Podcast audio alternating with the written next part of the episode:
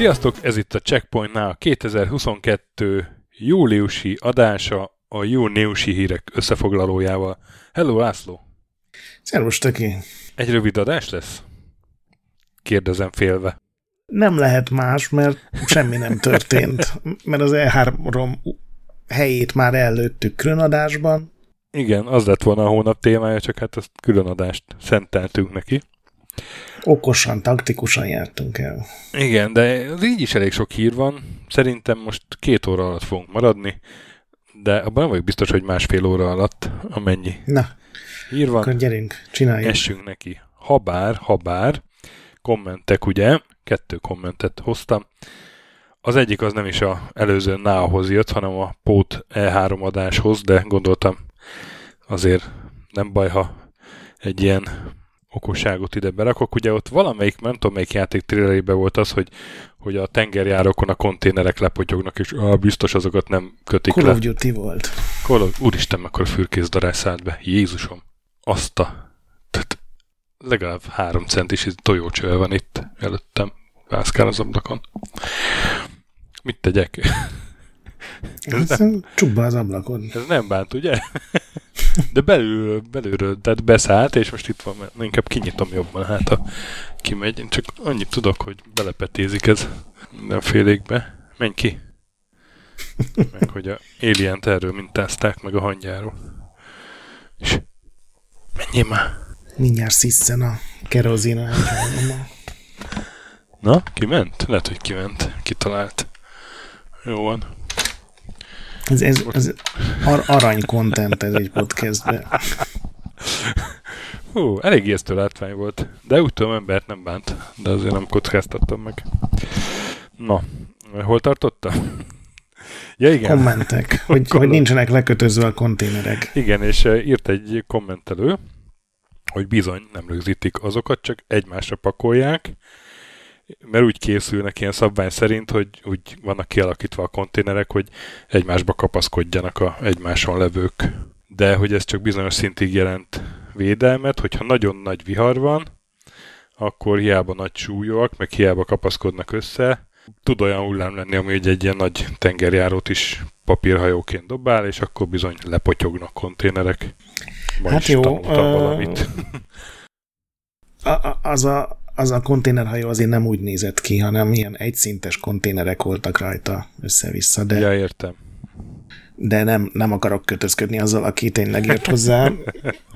Majd, ha megjelenik a játék, és megnézik azt a pályát, akkor írja meg, hogy ez a konkrét megvalósítás is Így van. realisztikus-e. Számon kérjük ám. Így van. A másik komment pedig, hogy Hát az csak ilyen sajnálkozás volt, hogy kár, hogy a Square esemény az kimaradt, amikor felvettük a pót E3 adást, mert, mert hogy ott volt pár finomság. Ugye Kettő. az akkor, ugye, ugye az akkor még nem történt meg, amikor meg volt a felvétel, de hát azóta volt egy Nintendo Direct is. Ezekre most a nában ki fogunk térni. De előbb mivel is játszottunk a hónapban? És töki volt időt bekapcsolni bármilyen játékgépet ebben a hónapban? E, nem sok, de volt a PlayStation 5-öt, és egyetlen egy játékkal játszottam. Elden ringeztél tovább? Igen. Én is Id- megint rákaptam. Idén végig kell játszanom. Kis adagokban haladok, ugye, de hát tudod, milyen volt a júniusom. Sok meló, meg váratlan helyzetek, de azért múltkor mondtad, hogy a havas részem jársz. Most, most én is ott vagyok már, és a, a nagy óriás előtt, előtti megmérettetés. Ó, az, az nem egy barátságos lény. Nem, nem. Már köszöntem neki, de ő, de ő nem, volt, nem volt egy úriember, na. Igen, az, az, az egy barátságtalan bestia. És te? Te de akkor mindjárt végigjátszod, mert mondom, már nagyon sok nincs. Elkezdtem ezeket a mellékküldetéseket csinálgatni, meg... Ezt ilyen párhuzamosan csinálgatom, ami, amire rátalálok.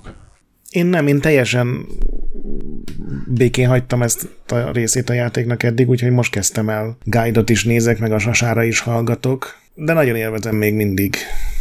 Még mindig kis csökött karakterem van, de látom, hogy még belerakok 20-30 órát, már jó lesz. Hányadik szintű vagy? Hát nem sok, 130. Tudom, mások ilyenkor már New Game Plus-ban is végigjátszák, de...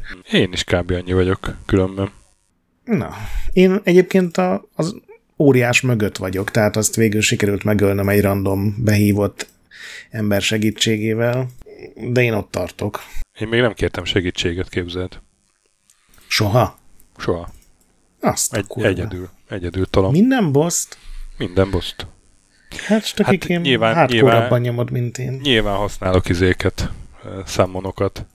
Ja, hát mert, az tök más dolog. Mert tudod, hát vannak az... ezek a puristák, hogy hát azért milyen könnyű lesz, és tényleg vannak bosszok, amiktől tök könnyű lesz egyébként, de hát van két-három számon, amit maxra tápoltam, jó ideig ez volt a prioritás, és akkor onnantól kezdve meg uh-huh. egy-két ilyen nagyon nehéz részt szent túllendítettek azért. Például a alvilágban van két ilyen gargoyle, vagy egy, és akkor ha félig lesebzed, akkor jön, jön a második rögtön. Én nekem nincsen semmiféle skrupulusom a, a behívni társakat. Ez a játék része, ott vannak az ikonok a földön. Persze, meg tárgyak, ugye, amik ezt egyáltalán ezt a interakciókat Hát jó, de hát az meg az így, sima, sima így van virág sziromból kell csinálni. Tehát Persze. én ezt nem érzem egyáltalán csalásnak, az teljesen elfogadom, hogy az, az nagyobb teljesítmény, amit te művelsz, de... Én nem, én, én nem mondtam, hogy csalás. Csak hogy vannak a puristák, akik szerint tudom, még, tudom, tudom. még a számon is csalás, tudod. De hát ugye e- erre az úton nem szabad elindulni, mert a végén egy szállalsogatjába banánnal játszol vég, játszod végig a, oh, a csukott szemmel. Igen. Mármint a karaktered van egy szállásogatjában természetesen. Nem feltétlenül. Nem feltétlenül. Figyelj, 29 fok van a lakásban, tehát ez még nem is kell puristának lenni. És te játszottál még valamivel? Ö, nagyon sok demót próbáltam ki, most volt a Steam-en is, meg Xboxon is egy ilyen demo 7, és Steam-en szerintem legalább 60 játékot próbáltam ki, Xboxon meg olyan 25-30-at, és nagyon jókat találtam, majd, majd a, gondoltam a indi megjelenéseknél párról beszélek, mert ott volt a Fabular, ugye az a magyar fejlesztésű. Ja, igen, igen, igen, igen, igen, az, az már régóta radaron van. Igen, azt hiszem tavaly is volt demója ugyanebben a Steam-es ilyen nyár elejé dologban, de most már nagyon jó állapotban volt, és, és nekem tetszett. Úgyhogy már ezekre kitérek, a, ugye nagy játékokból nagyon kevés jelent meg, és egy jókora részük még azoknak se volt igazán jó de nekem a Quarry tetszett, ez ugye a, egy ilyen narratív horror játék a Supermassive Games-től, az Until Dawn-nak a mintájára. Tinik ott maradnak egy ilyen nyári táborban, könyörög nekik a helyi táborvezető, hogy ne tegyék ki a lábukat a, a házból éjszaka, de hát nyilván lemennek a tópartra bulizni, meg inni, és aztán jó pórú járnak. Minden klisé benne van, amit ilyen, tudod, ilyen nyári táboros tini horrorokban láttál iszonyú könnyű lett, tehát csak ilyen egy gombos QT-ek vannak benne, de nagyon igényesen van megcsinálva, és nekem bejött ez az egyszerűség most így. Meg rácsodálkoztam a, a Sniper Elite 5-re, nem tudom, azt te megnézte, de ezt tudod, egy ilyen második világháborús mesterlövész játék. Tudom, tudom. És most az ötödik részbe képzeld mindent beraktak, ami az elmúlt években sikerjátékban szerepel. Tehát meg tudod szállni másnak a játékát, mint a mondjuk az Elden Ringben bebújsz a fűbe, és fütyülsz, mint a Horizonben, tök ugyanúgy működik. Van benne szintlépés, meg, meg skillek, és az a durva, hogy ezeknek az extra dolgoknak a száz százaléka tök felesleges, és csak ront a játékon szerintem. Uh, úgyhogy ez nem volt egy nagy élmény. Meg hát ugye rengeteg ilyen remake jelent meg, felújítás, ugye volt Sonic, Blade Runner, Capcom gyűjtemény, elindult a PlayStation Plus-nak a, ez az új verziója, amiben az egyik szintnek az extrait ugye a retro játékok jelentették, úgyhogy ezekkel is lehetett játszani. Hát és ezzel át is térhetünk a fő témánkra, ami, hát erősebbet nem találtunk, de azért erős szerintem jó beszélni. Ez csak egy ilyen érdekes tünemény, nem pedig valami nagyon mély dolog.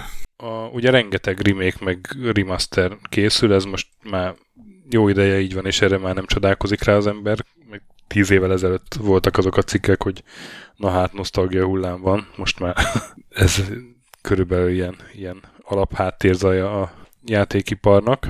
De hogy az viszont egy aránylag újabb jelenség talán, hogy, hogy ilyen nagyon fontos nagy játékoknak a remékjei pocsékra sikerednek. Hát valószínűleg egyébként ilyen mindig volt, és az is lehet, hogy az elvárásunk is emelkedik, mert ugye... Az is lehet, igen, igen, de ugye az elmúlt, nem tudom, másfél éven belül, vagy kettő, nem tudom mennyi. Úgy, ugye volt a Warcraft 3-nak a, hát elég csúnyán leszerepelt Reforged. Tudom, Reforged, Reforged változata, igen. Ugye akkor tavaly volt a Grand Theft Auto Trilogy, ami havi témánk volt egyik adásban, uh-huh. és hát most ami az aktualitást adja, az a Blade Runner Enhanced És nem csak Edition. a Blade Runner, az elmúlt két hónapból még volt legalább És 5 még voltak, igen, igen, igen. Te felírtál többet is, csak én ezekkel nem feltétlenül játszottam. És ugye a legújabb, meg a leg, leg, az egyik legnagyobb visszhangot ugye a Blade Runner kapta. Igen, igen. Most megnéztem, Metacritiken még nincs elég értékelésű ilyen újságcikk, csak három. PC-s verzió 40-40-60 százalék, ezért nem túl a célos indítás. A user score az 1,6-on áll. A Rock Paper Shotgun foglalta össze elég jó, hogy mik a problémák a, ezzel a verzióval. Hát inkább az, hogy meg van csonkítva, olyan értelemben, hogy még egy jelenetet is rövidítettek, ami az eredetiből, de amúgy meg kivettek uh, ilyen háttérkaraktereket, textúrákat homályosították valamiért, nem tudom, ez, ez milyen Borzalmasan rondán néz ki, nem tudom, láttad-e ilyen, élőben. Ilyen mosott az egész. Aha, igen, igen, igen, igen. Effektek le vannak butítva. Valahogy Tehát, úgy hogy... csinálták meg, hogy ez ilyen eredetileg, amikor megjelent, akkor nyilván mai szemmel a grafika nem egy nagy szám, vagy hát igazából csak az a baj, egy kis felbontású, de úgy egyben van, és ez az új verziót valahogy úgy csinálták meg, hogy a, a háttereket teljesen elmosták, és az aktív dolgok, tehát a mondjuk felvehető vagy megvirizgáltó tárgyak, meg a karakterek meg így, mintha neon színben ki, kilógnának belőle. Kiugranak belőle, igen, igen, igen, igen. És hát nem kérdés, hogy a ugye a Scam VM verzió volt eddig, az, az a sokkal, hát nem is az, hogy kényelmes, tehát ez nem egyszerűen, egyszerűen nem zavaró játszani vele, az az újjal meg már ránézni is zavaró, nem, nem bírom befogadni. És az a durva, hogy ezt a ScumVM verziót, azt először egy, aztán segített neki nyilván még a végén befejezni pár ember, de az gyakorlatilag egy ember önszorgalomból öt éves munkával így a saját így rendes van, melója után összerakta ingyen, ez pedig egy fizetős verzió, ami annyira szarul sikerült, hogy most már adják mellé Gogon meg Steamen is a a ScanVM verziót. Ezt a régi verziót, tehát ezt, a, amit valaki önszorgalomból csinált. Ez az igazán durva. Ez a durva, hogy a Night Dive, ugye ők csinálták, kiadott egy közleményt, hogy hát halljuk a hangokat, úgyhogy itt a régi verzió is a mindenkinek, aki megvette a, a, a szarunkat. Körülbelül. Nagyon durva. Hogy... hogy ki, de hogy ez lenne a lényeg ennek a terméknek, hogy, hogy felülmúlja a régi verziót. Igen, ez a durva, hogy ez, az a, ez nem az az abszolút minimum, hogy nem szarabb, mint amit húsz éve csináltak.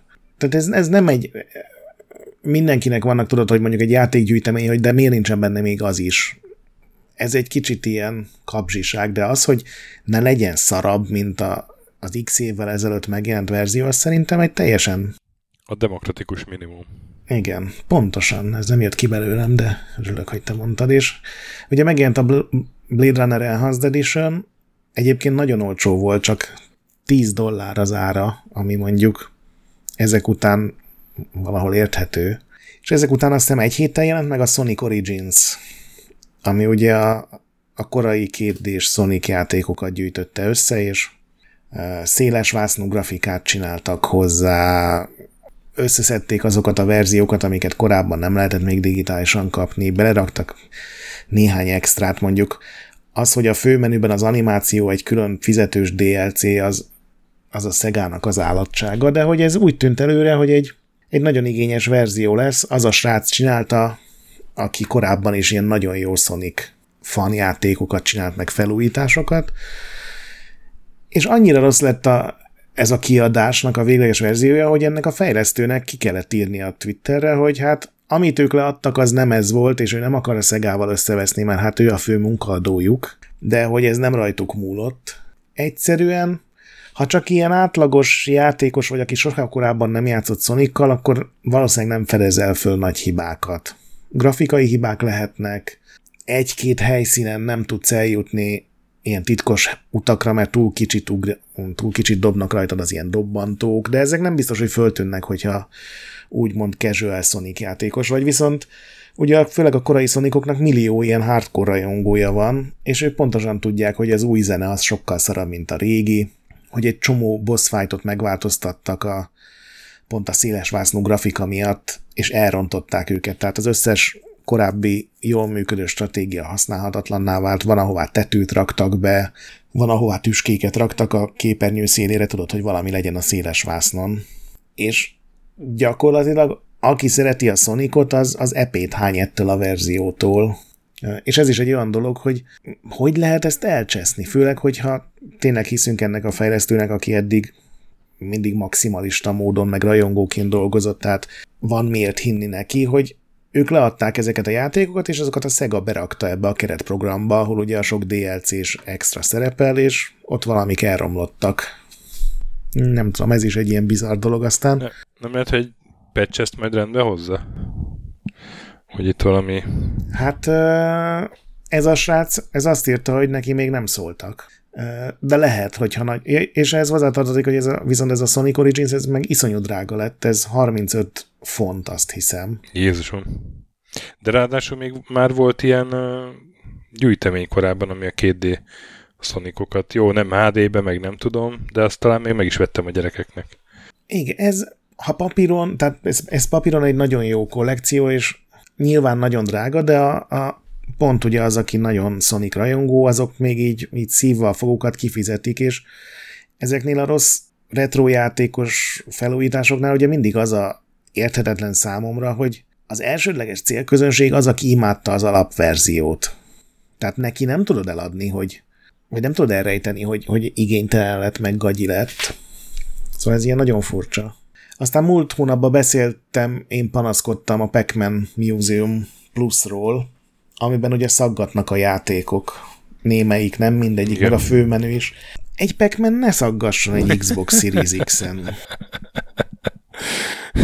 Semmi ne szaggasson. Semmi lege, ne szaggasson, a legerősebb de... konzolról beszélünk, nem? De a 40 éves pac aztán különösen ne szaggasson.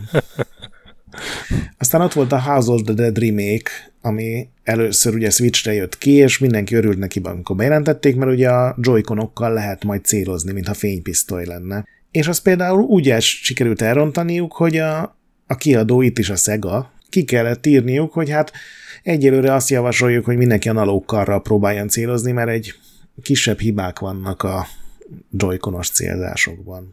Hogy adsz ki egy fénypisztolyos játékot úgy, hogy a fénypisztoly alternatívád nem működik? Aztán még szintén ebből a hónapból megjelent a, a Knights of the Old Republic, tudod, a régi Star Wars igen, igen. játék, a második része Switchre. Kettő, igen, igen. Az Aspir adta ki, akik ugye csinálják a Kotor 3-at. Igen. Tehát azt hinnéd, hogy legalább picit odafigyelnek, és úgy tűnik, hogy senki nem játszott, tehát a tesztelésen senki nem ment végig a játékon, vagy lehet, hogy a teszterek jelezték a hibát, csak mindenki szart rá. Az egyik cutscene lefagy a játék, bármit csinálsz, tehát nem lehet végig játszani. És ugye a Switchen nem olyan egyszerű patchelni, úgyhogy még mindig nincs hozzá patch, hanem kiadtak egy ilyen ötlépéses guide-ot, hogy hogyan lehet megoldani, így ugrani kell a különböző bolygók között, és utána beszélgetni kell, meg odaállni ilyen speciális helyekre, Jézusom. de hát ez is nonsens. Jézusom. és az utolsó picsogásom meg ugye a PlayStation Plus, ami be beleolvat most a PlayStation Now, tehát egy ilyen streamelős... Arra game... már múlt hónapban picsogtál, nem? De most azért picsogok, mert ugye megjelent az amerikai meg az európai szolgáltatás is, hogy elindult, és a PS1, PS2-es játékok nagy részét meghagyták a pál a lassabb verziónak ezekben a régiókban is, és utólag adtak ki egy közleményt, hogy persze, előbb-utóbb kicseréljük őket az amerikai gyorsabb verzióra. Igaz, nem lesz bennük más nyelv, de, de már játszhatók lesznek a játékok. ez is egy olyan dolog, hogy nem akkor kellett volna eszébe jutnia, mielőtt élesíti? Tehát ez, ez nem egy valami szuper tit. Még én is tudok róla, hogy van NTSC meg a pár között különbség, pedig én az ilyen technikai kérdésekben tudod, hogy semmit nem tudok. Szóval érthetetlen, hogy hogy akarnak átverni ilyen évtizedes rajongókat, hogy hát, ha nem veszik észre, hogy a Sonicba lecseréltük a zenét? Vagy hogy a Blade Runner szarabból néz ki, mint 98-ban? Vagy hogy a kotort nem lehet végigjátszani? Úgyse fogják valószínűleg addig elvinni, mert ezért a játék utolsó harmadában van. Csak olyan, olyan igénytelen, vagy nem tudom, ilyen lekezelő bánásmódnak érződik ez néha, hogy... Hát meg, meg nem is az, hanem, hanem tényleg néha olyan alapszintű dolgok vannak, mint például itt ez a legutóbb említetted a Playstation-nél, hogy, hogy néha olyan érzésem van, hogy ez nem, nem hanyagság, nem valaki nem végezte el a dolgát, hanem egyszerűen az Excel-be berakják ezt a sort is, hogy jó, hát akkor ennyibe kerül, ha így fosul csináljuk, meg ennyibe kerül a hogyha rifandolják nem tudom mennyien, mert hogy már arra is vannak ilyen kutatások, hogy hány százalék rifandol, meg ilyenek, és akkor még így sokkal jobban megéri, mint ha ráállítunk kétszer annyi embert, és megcsináljuk rendesen. Sok esetben lehet, hogy így van, sok esetben lehet, hogy tényleg egyszerűen nem veszik észre, de speciál a PlayStation esetében csak azon múlik, hogy melyik izófájt kopizza be valaki a főszerverre. Tehát... Mm, ja, értem. Ott még ez sem lehet. Nem tudom, nagyon furcsa ez a része. Úgyhogy kiadók igényesebb bánásmódot követelünk a nosztalgikus, retrós játékoknak. Még arra tudok gondolni, hogy a döntéshozók között már, már egyre kevesebb az olyan ember, aki, aki mondjuk ismeri a terméket. Tehát, hogy játszik a videójátékokkal, meg, meg vágja, hogy mi az, ami fontos. Hát ugye Jim Ryannek volt egy, ő, ő a Sony főnök, a, akit megénekeltünk múlt, múlt hónapban teljesen más témájú cselekedetei miatt. Ő neki volt egy ilyen, amikor talán egy E3-as interjúban, vagy valahol megkérdezték, hogy, hogy mi van a régi játékok, mi nem lehet őket Aha. lejátszani, azt hiszem az még talán PS4-es időszak volt, és így teljesen így megrökönyödve nézett a kérdezőre, hogy ki játszana a Gran Turismo 1 ha itt van a Gran Turismo 6? Kit érdekel a korai tekken, ha most van új tekken? És így, tehát ő speciál nem arról van szó, hogy nem ismeri, hanem hogy egyszerűen nem érti, hogy miért játszanának emberek régi játékokkal. Hát akkor, akkor meg a vásárlóit nem érti. Igen. De az, az se egy jó dolog. Tehát hogy a, azt érti, hogy a, mit tudom én, a részvényesek, meg, a, meg az anyacég, az, annak mi kell, és, és melyik Excel végén legyen szép zöld a szám. Meg, meg ahhoz lehet, hogy ért, hogy akkor hogyan, hogyan tud az a szám szép zöld lenni, de hogy, tehát, hogy a projektmenedzselésnél más szempontok érvényesülnek erősebben, mint az, hogy legyen jó a cucc. Hát igen, például a, a Szegának így nincsen finoman szólva sem jó híre az ilyen, amikor bejelentenek valamit, tudod, ilyen régi játékgyűjteményt, akkor az az első kérdés minden ilyen cinikus fórumon, meg Twitteren, meg YouTube hozzászóláson, hogy de ezt most hogy fogják elbaszni, mely, mit, mit csesznek el benne éppen. Tehát ez sem egy jó dolog, azért hosszú távon szerintem. Hát mindegy, reméljük ezeket megpecselik. De említettem, hogy a Capcomnak is volt most egy verekedős játékgyűjteménye, ebben tíz játék van. Collection. Igen. Köztük egy csomó olyan játék, ami még sose jelent meg angolul, meg sose jelent meg konzolon, és azon túl, hogy például a Sasa mondta, hogy milyen szar, hogy nincs benne a Street Fighter 3, vagy pontosabban olvasott egy cikket, és egyetértett azzal, aki panaszkodott emiatt is. Oké, okay, teljesen megértem, és valószínűleg az emulátor futtatta volna, de ez akkor is szerintem egy teljesen jól árazott, korrekt portéka, van benne még zenegyűjtemény, van benne ilyen artwork gyűjtemény, rengeteg beállítás, játszhatsz a japán meg az amerikai verziókkal azoknál a játékoknál, amiknél volt, ami csak Japánban jelent meg, azt lefordították. Teljesen kultúrált, igényes, jól fut, van benne online játék. Ez szerintem például egy pozitív példa, tehát nyilván nem azt mondjuk, hogy minden Ja, hát szerencsére rossz. vannak pozitív példák, persze. Ilyenek is, mint ez, meg hát a, aztán meg az olyanokra ne is beszéljünk, mint a nem tudom, Shadow of the Colossus, meg a Final Fantasy 7, meg a Mass Effect Trilogy. Igen, igen, igen. A Final Fantasy 7 egyébként nagyon durva, hogy az, az Az tényleg ja, nulláról beszélni még. igen. Na, hát igen, akkor ez, ez, a, ez a végszó, hogy kedves kiadók és egyebek. Szedjétek össze magatokat a rohadt életben, mert... Hallgassatok a tesztelőkre, mert biztos vagyok benne, hogy a legtöbbet jelezték. Ez nem egy olyan tendencia, amit, amit szeretne bármelyik izé, bármelyik játékos is túlárazott, szarul kinéző játékok. Ha már túlárazzák, legalább működjön. Igen. Árazzátok túl egyefene, de legalább ne legyen szarabb, mint az eredeti. Azt szeretem, hogyha egy szoftverre csak egyszer vernek át valahogy, nem? Amikor már így kettő, hogy nem is megy, és még rohadt drága Igen. is, az már kicsit túlzás. Tudod, volt a, nem tudom, hú, az elátkozott padban volt, vagy a három testőr Afrikában, kettő közül valamelyik, akkor Csülök mondja, hogy grófnő egy okos embert legfeljebb kétszer lehet átverni. És mi okos emberként ugyanezt állítjuk. Na, hát akkor menjünk tovább. Egy éve korábbi fő téma helyzete ma, és egy éve korábban pont az Abandoned, illetve Blue Box Hát ugye ez egy ilyen nagyon mókás sztorinak indult, annyira, hogy az volt a fő téma egy éve, amikor ugyanígy nem tudtunk normális fő témát kitalálni. És ott ugye az volt, hogy egy indie holland, ugye holland csapat túlélő horror fejlesztett, és uh, valahogy lett egy összeesküvés elmélet körülötte, hogy ez a Kojimának az új játéka is. És ez a Silent Hill. Silent Hill, igen, és nagyon, nagyon mókás uh, volt így uh, ilyen szinte már a mémek szintjére került az egész. Igen, és volt néhány ilyen teljesen furcsa egybeesés, ugye, hogy a, a holland fejlesztőnek ugyanaz volt a monogramja, mint a Hideo Kojima, tehát a HK, és még ugyanazt is jelentette, azt hiszem, a talán török szó, mint Igen, a japán.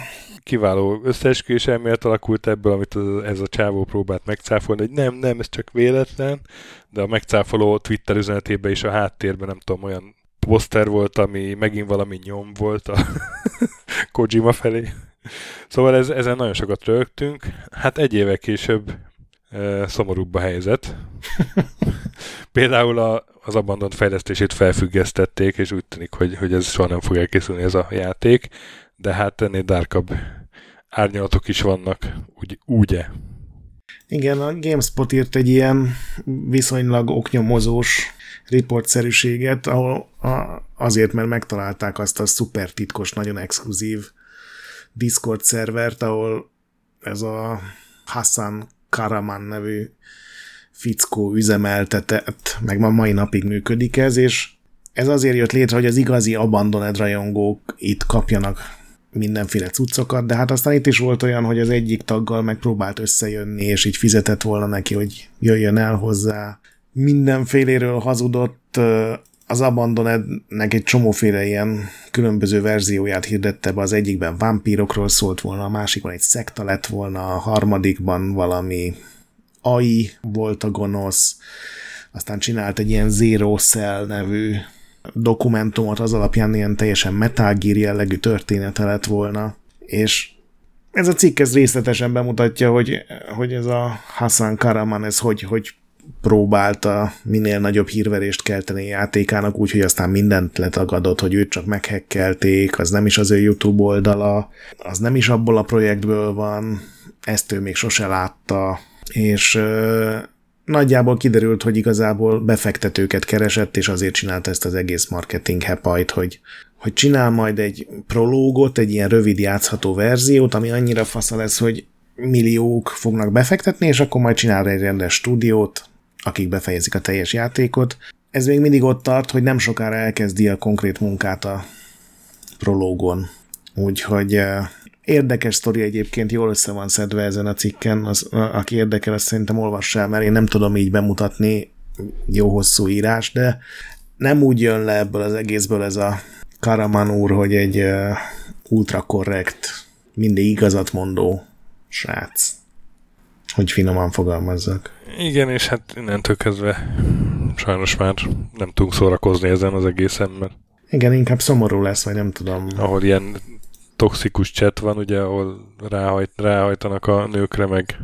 Hát meg általában volt egy ilyen 12 éves gyerek is ebben a szuper exkluzív horror játékos Discordban, és ő volt a legnagyobb tahó, aki mindenkinek azt mondta, hogy ölje meg magát. Tehát ilyen elég bizarr irányokba kunkorodik el ez a sztori is.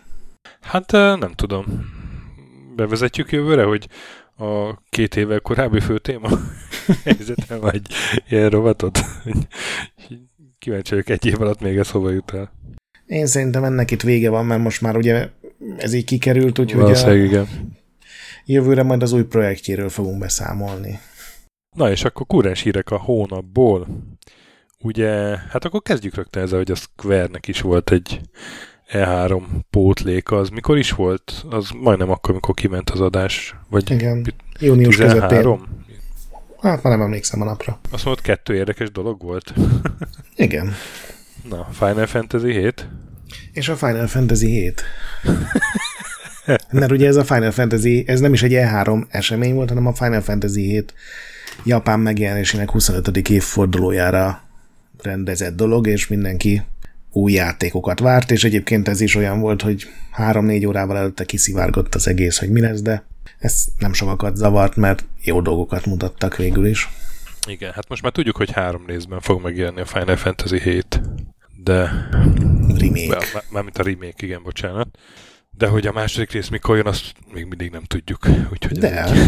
de. Igen? Azt Jövő év végén, 2000, Next Winter, ugye ez volt a hivatalos és aztán mindenki elkezdett számolni, hogy végül is a jövő február az a következő tél, hogyha úgy nézed, de, de aztán közölniük kellett, hogy nem, nem, a, a másik játékunk jön ezen a télen, ami ugye egy ilyen decembertől februárig terjedő időszak, és ez pedig csak jövő év végén, vagy 2024 elején. Én nem tudom, hogy ezt hogy csinálják meg ezt a játékot. Ugye az eredeti is három lemezes volt, legalábbis Playstation-ön, PC-n négy, mert volt egy install lemez, de ugye az első rész... Nem a sztori harmadánál van vége. Igen, tehát az, amikor kijutunk Midgardból, ugye nagyjából ott van vége a, az előző epizódnak, az ennek a mondjuk 30-40 órás játéknak ugye a második órája volt, amit egy ilyen viszonylag nyílt egész világot bejáró kalandozás követett, és szerintem ebben lesz valami nagyon megvágva. Csak egy trélert mutattak, tehát semmiféle információ nincs arról, hogy mekkora lesz ez a világ, tényleg olyan szabad lesz-e benne, hagyják-e az új karaktereket, az, az összes dungeon a mini játékokat, a kaszinót, egy nagyon sok ikonikus dolog van benne, ugye? Én nem irigylem őket, amikor ezt ki kellett találni, hogy ezt hogy fogják megcsinálni, de én meglepődtem, amikor azt mondták, hogy csak három epizód lesz. Te mit, mit gondolsz, meg, meghagyják ezt a szabad nyílt világot? Meg a, a abban ugye rengeteg dungeon volt, rengeteg muszáj, titok. Muszáj kicsit vissza venniük ebből, vagy feszesebbre venni a, az egészet. Igen, hát ami azért meg, lesz furcsa, mert ugye nem is, nem, is, nem is lenne jó, ha folyton ilyen, tehát ilyen ütemben nem, Persze, gondolod, ha hat játék lenne, az Tudod, 20 az egy, készülne. A, a nyílt világú játékoknál az van, hogy egy idő után azért már jó, akkor hagyjuk -e ezeket a egyéb sallangokat, és akkor haladjunk már fősztorival. De a Final Fantasy-ben nem nagyon voltak sallangok, tehát ott, ott végigmentél a fősztoriba, csak a fősztori iszonyatosan hosszú volt, mert ugye rengeteg, elsősorban azért, mert mindig valami, jött valami dungeon, lehet, hogy egy kristálybarlangon kellett átverekedned magad, lehet, hogy egy víz alatti bázisba kellett lemenned, hogy tenger alatt járót szerez, aztán kaptál egy repülőt, azzal ugye bejárhattad az egész világot, és ott volt néhány olyan opcionális sziget is, de egy csomó helyre el kellett menni.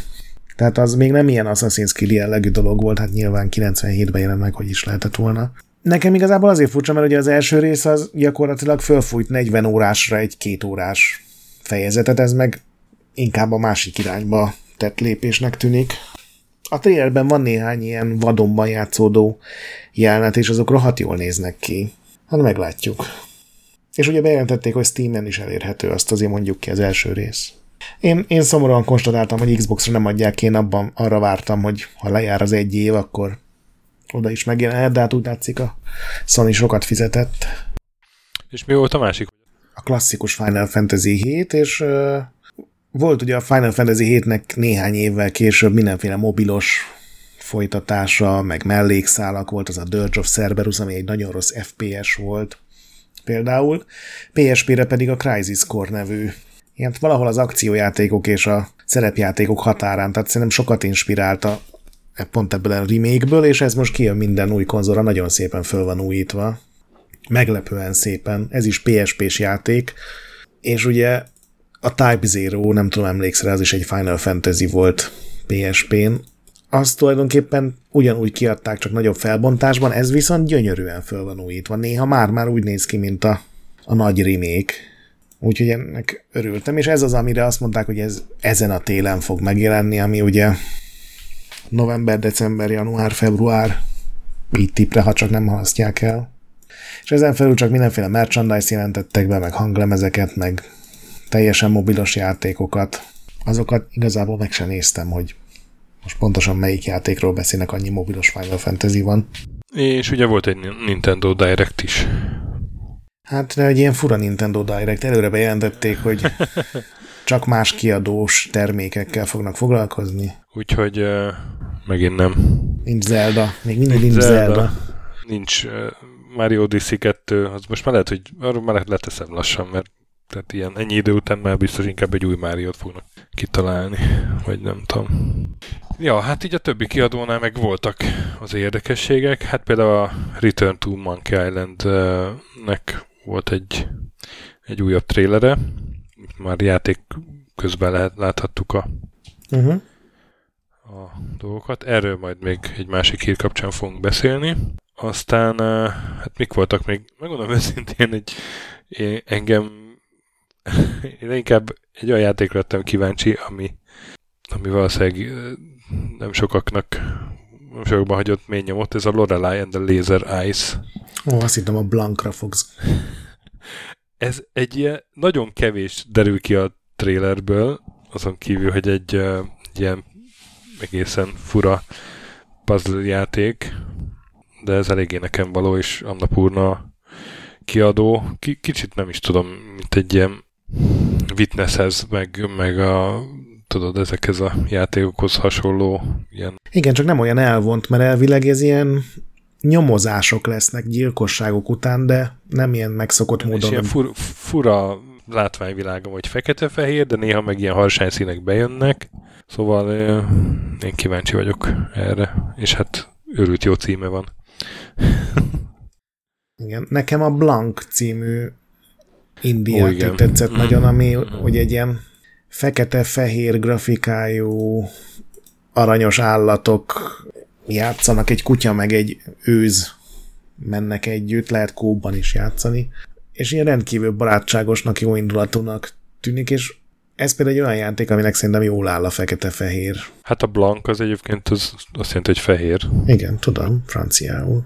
De ez, ez nekem nagyon bejött, és még bejelentettek pár dolgot, tehát kijöttek a portáljátékok Switchre, meg lesz egy új Mega Man kollekció, kijön a Nier Automata Switchre, jön egy új Bomberman, jön egy új Pac-Man, úgyhogy azért volt itt is elég sok bejelentés, csak már tényleg ott tartunk, hogy amikor nem jelentik, amikor nem mutatják meg a Zeldát, az csalódás, és most már ezt játszák évek óta. Hát, pedig Sasa mennyire várja. Igen, hát biztos jó lesz, ha megjelenik, csak... Az a laptop csak nem akar borulni. Na jó, menjünk tovább, hiszen vannak még híreink. Például már elröhögöm, hogy Tudod, van ez a mémszerű mondás, hogy ha annyi 10 forintosom lenne, akárhányszor ez megtörtént, már 30 forintom lenne. Ami nem sok, de furcsa, hogy már háromszor megtörtént. És... Igen, és ez a, a War Thunder nevű játékról van szó, szóval, amire kétszer már beszéltünk a checkpointnában, mind a kétszer azért, mert, mert kiszivárogtattak a fórumán katonai titkokat. Ugye ez egy ilyen uh, elég uh, hardcore, nem is tudom, ez taktik, ez valami akciójáték. FPS, vagy Hát, külső kül- nézetes? Külső nézetes is, meg belső nézetes is van szerintem. De hogy a közönségében elég, elég szép száma vannak ilyen hardcore military arcok, például olyanok is, akik ilyen helyeken dolgoznak. És ugye kétszer már megtörtént, hogy moderálni kellett katonai titkokat, és most harmadszor is, ezúttal egy kínai páncéltörő lövedék adatai kerültek fel, de úgy, hogy a hivatalos és nyilván titkos adaplapot lefotózta a jó ember és berakta a fórumra. Igen, az volt a baj, hogy hogy ez, ez egy új dolog a játékban, és placeholder, tehát ilyen ideglenes statisztikákkal rakták be ezt a, csak a bejelentések közé. És oda volt írva, hogy ezek ideglenes adatok, és úgy felhúzta magát a faszi, hogy nem igazi, nem, nem a helyes méretek, meg nem tudom még milyen adatok vannak meg, hogy inkább fölrakta. Csak segít, segíteni akart. Igen, úgyhogy már a harmadik ember kell bannolni azért, mert katonai titkokat meg düböl. Aztán uh, Diablo Immortal. Hát ugye ez megjelent. A Metacritiken 59-en állnak a review átlagok. A user review az 0,3. Ami valószínűleg összefüggésben van azzal, amiről a, ez a hírünk szól most, mégpedig arról, hogy kiszámolta egy youtuber, Igen. ez egy valami YouTube csatornán volt, hogy ahhoz, hogy maxra fejleszd a karakteredet, ahhoz, hogyha pénzből csinálod, akkor 88 ezer fontot kell fizetned, ami hát nem tudom most a forint árfolyam éppen hogy áll, de az ilyen 40 millió forint fölötti összeg. Hiszen ugye vannak ilyen legendary gemek, és, és azok is kellenek a teljességhez. Tegyük hozzá, hogy ezek nélkül is lehet játszani a Diablo immortal meg végig lehet játszani, meg azt mondja a kollégám, aki tolja, hogy egész szórakoztató, és, és ő nem is érti annyira ezt a lootboxos hisztit, de hát ettől még, ettől még azért ez egy uh, nagyon fura dolog, hogy mert ráadásul úgy, úgy van megcsinálva, hogy, hogy ezeket a gemeket nem tudod megvenni, hanem először lootboxokat kell venni, és minél több lootboxot veszel, annál több esélyed lesz rá, hogy a nagy gemvásárlásban tényleg lesznek ezek a drága kövek. Tehát ilyen háromszintes aljas rendszert csináltak, hogy nem is az, hogy fizetned kell, hanem hogy először mást kell venned, hogy megnőjön az esélyed, hogy tényleg ezt kapd, amikor vásárolsz, mert ez is ilyen lootbox rendszer. Mondjuk ez a szerencsétlen Diablo Immortal már a bejelentése óta nagyon sok embernek piszkálja a csőrét, aztán még megcsinálták ezt a nem túl szimpatikus rendszert rá. Úgyhogy valahol érthető, hogy sokan utálják, de egyébként én is azt hallottam, hogy ha el tudsz valahogy vonatkoztatni ettől, ami biztos vagyok benne, hogy nem könnyű, mert már a főmenüben ott mosolyog a shop, meg hogy vegyél cuccot, akkor így nem rossz, végül is nyilván nem egy a legjobb Diablo játék, ami valaha megjelent, csak ez ilyen nagyon agresszív, meg nagyon nem átlátszó rendszer. És ugye nem lehet kapni azokban az országokban, Európában, ahol be vannak tiltva ezek a lootboxok. Hát igen, és ha már itt tartunk. És ha már itt tartunk. Itt tartunk, hát kézzel ez a...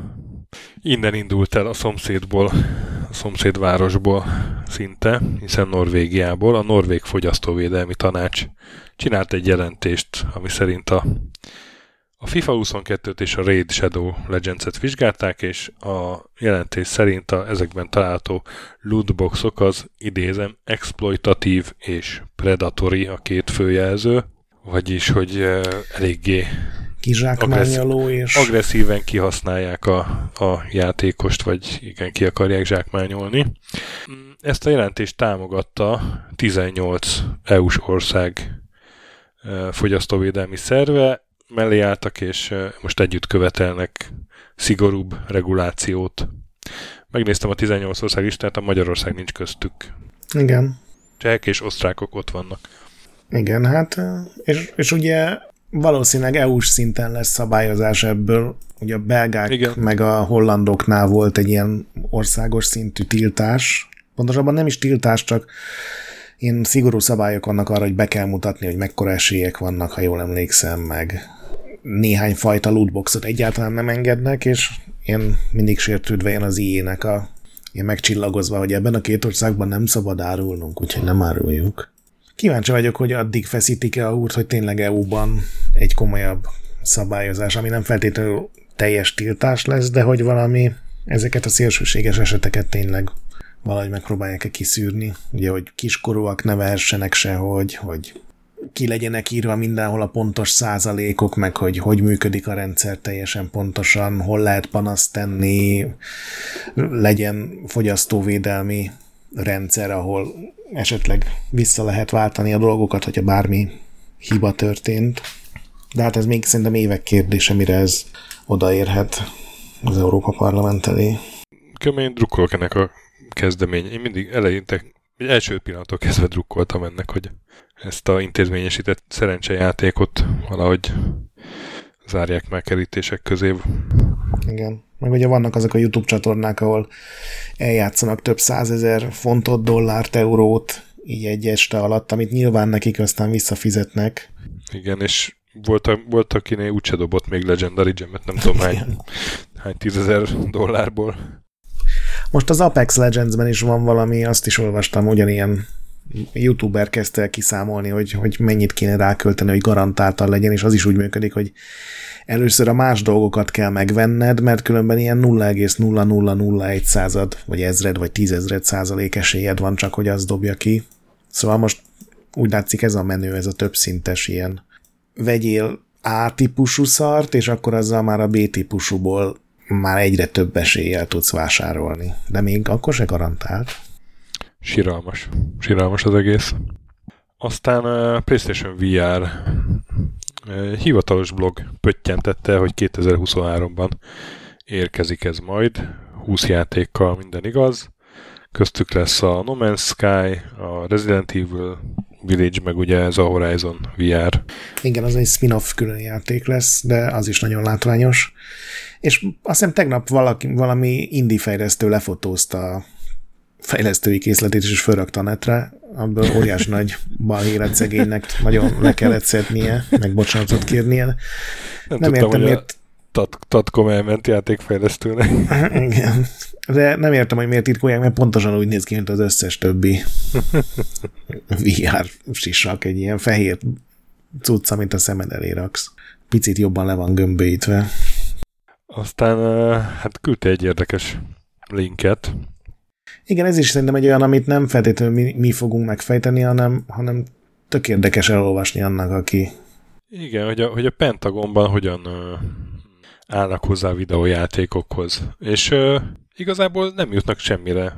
Ugye a Washington Postba jelent meg egy cikk. Ilyen egyrészt másrészt uh, vita, felhozzák az érveket pro és kontra, de hogy én úgy láttam, hogy vagy nekem úgy jött le, hogy valószínűleg ez egy olyan álláspont, ami az elmúlt, nem tudom, 20 évben mondjuk a 21. század alatt ez, ez sokat puhulhatott, mire idáig eljutott. Tehát valószínűleg egy merevebb belutasításból indult, mire eljutott oda, hogy hát igen, tehát hogy azok az fiatalok, akik jönnek, tudom én, vadászpilótának, meg, meg tankvezetőnek, meg nem tudom minek, azok uh, úgy nőnek fel már, hogy iPad-et nyomkodnak, meg kontrollert nyomkodnak, és akkor valahogy ehhez ezt figyelembe kell venni a, a kiképzésükön például. Hát igen, meg van egy sötétebb oldala is szerintem a cikknek, az az, hogy hogy használják toporzásra ugye a Twitch-et, az e-sportokat, és a videójátékokat ugyanúgy, mint a, ugye most az új Top Gun mindenki dicséri, de hát az is egy gyakorlatilag az amerikai légierőnek egy, egy toborzási marketing akciója, ugyanúgy, mint a, volt az Amerika's hát Army. Ugye, na ezt akartam mondani, hogy ez nem egy új sztori, mert az egész Amerika's Army az, az, Igen. az ugye egy, egy ilyen Amerika hadsereg reklám. Hát és ugye a Call of Duty-ban is benne van vastagon a Pentagon, tehát támogatják őket nem feltétlenül anyagilag, hanem tudod, ez a persze gyertek el bedigitalizálni az új fegyvert, az új repülőt, az új tankot, csináljatok olyan sztorikat, amikben az amerikai hadsereg az extrém jó fiú, tehát ez, ezt érdemes tudni róla, hogy ez ugyanúgy, mint teszem azt a tévésorozatokban, rengeteg amerikai sorozatban ugye a rendőrség, a a legpozitívabb karakter ez a videójátékokban, ez a hadsereg, az amerikai hadsereg kapja ezt a szerepet. De szerintem érdekes cikk.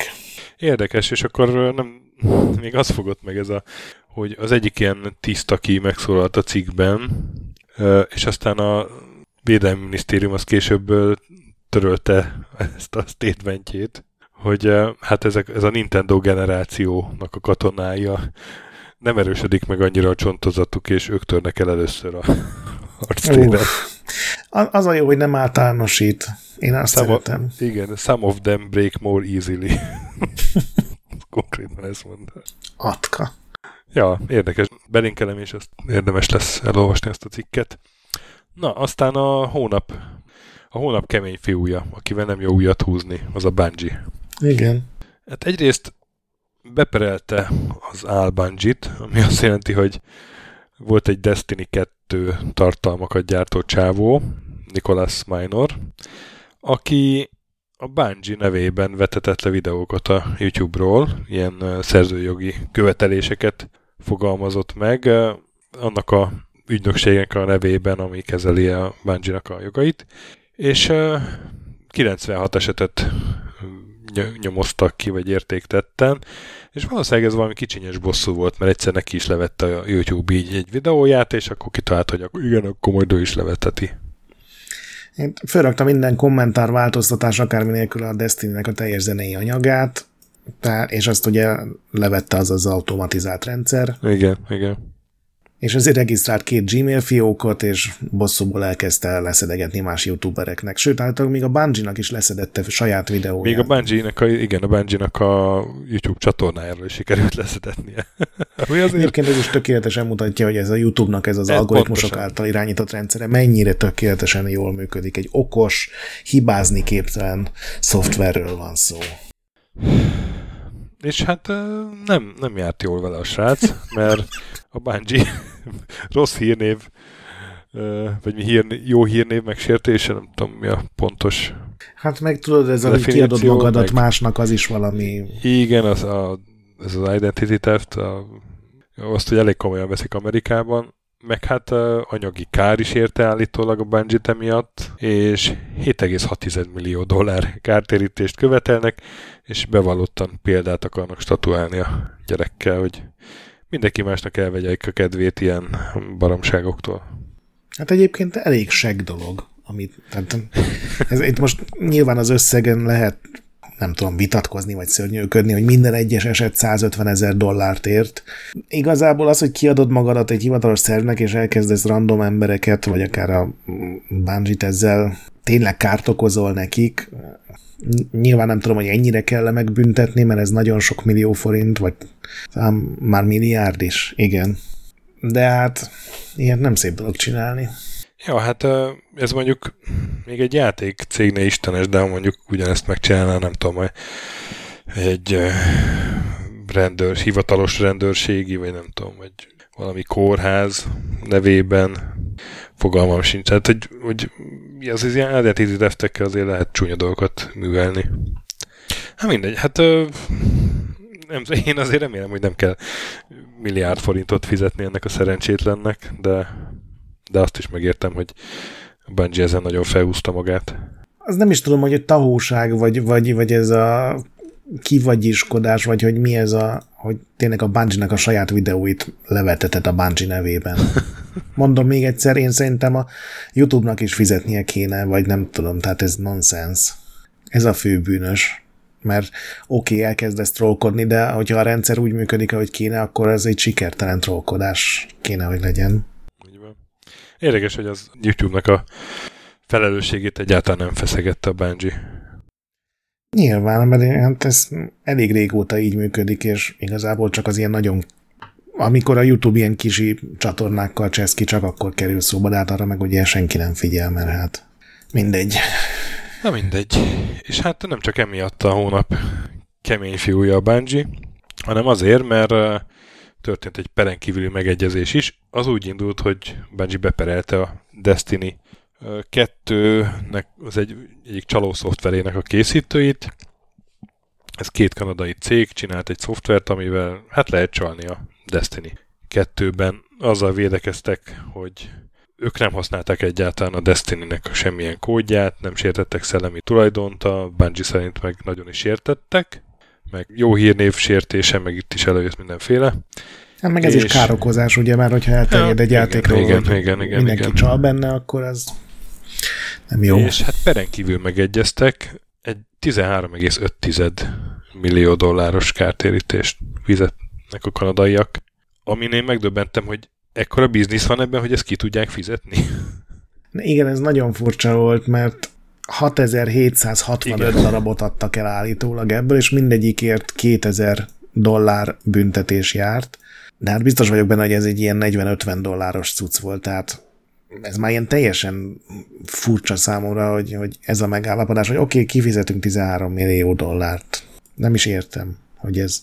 Na mindegy. Igen. Hát ezt is jó, érdemes lesz radaron tartani, hogy hát, hát ha itt lesznek valami fejlemény, vagy hát a fejlemény nem is, mert ugye megegyezés megtörtént, de valami még kiderül. Ha esetleg bármelyik álnév mögötti kommentelőnk képbe van az ilyen csaló szoftvereket illetően, akkor bármilyen plusz háttérinfót szívesen fogadunk.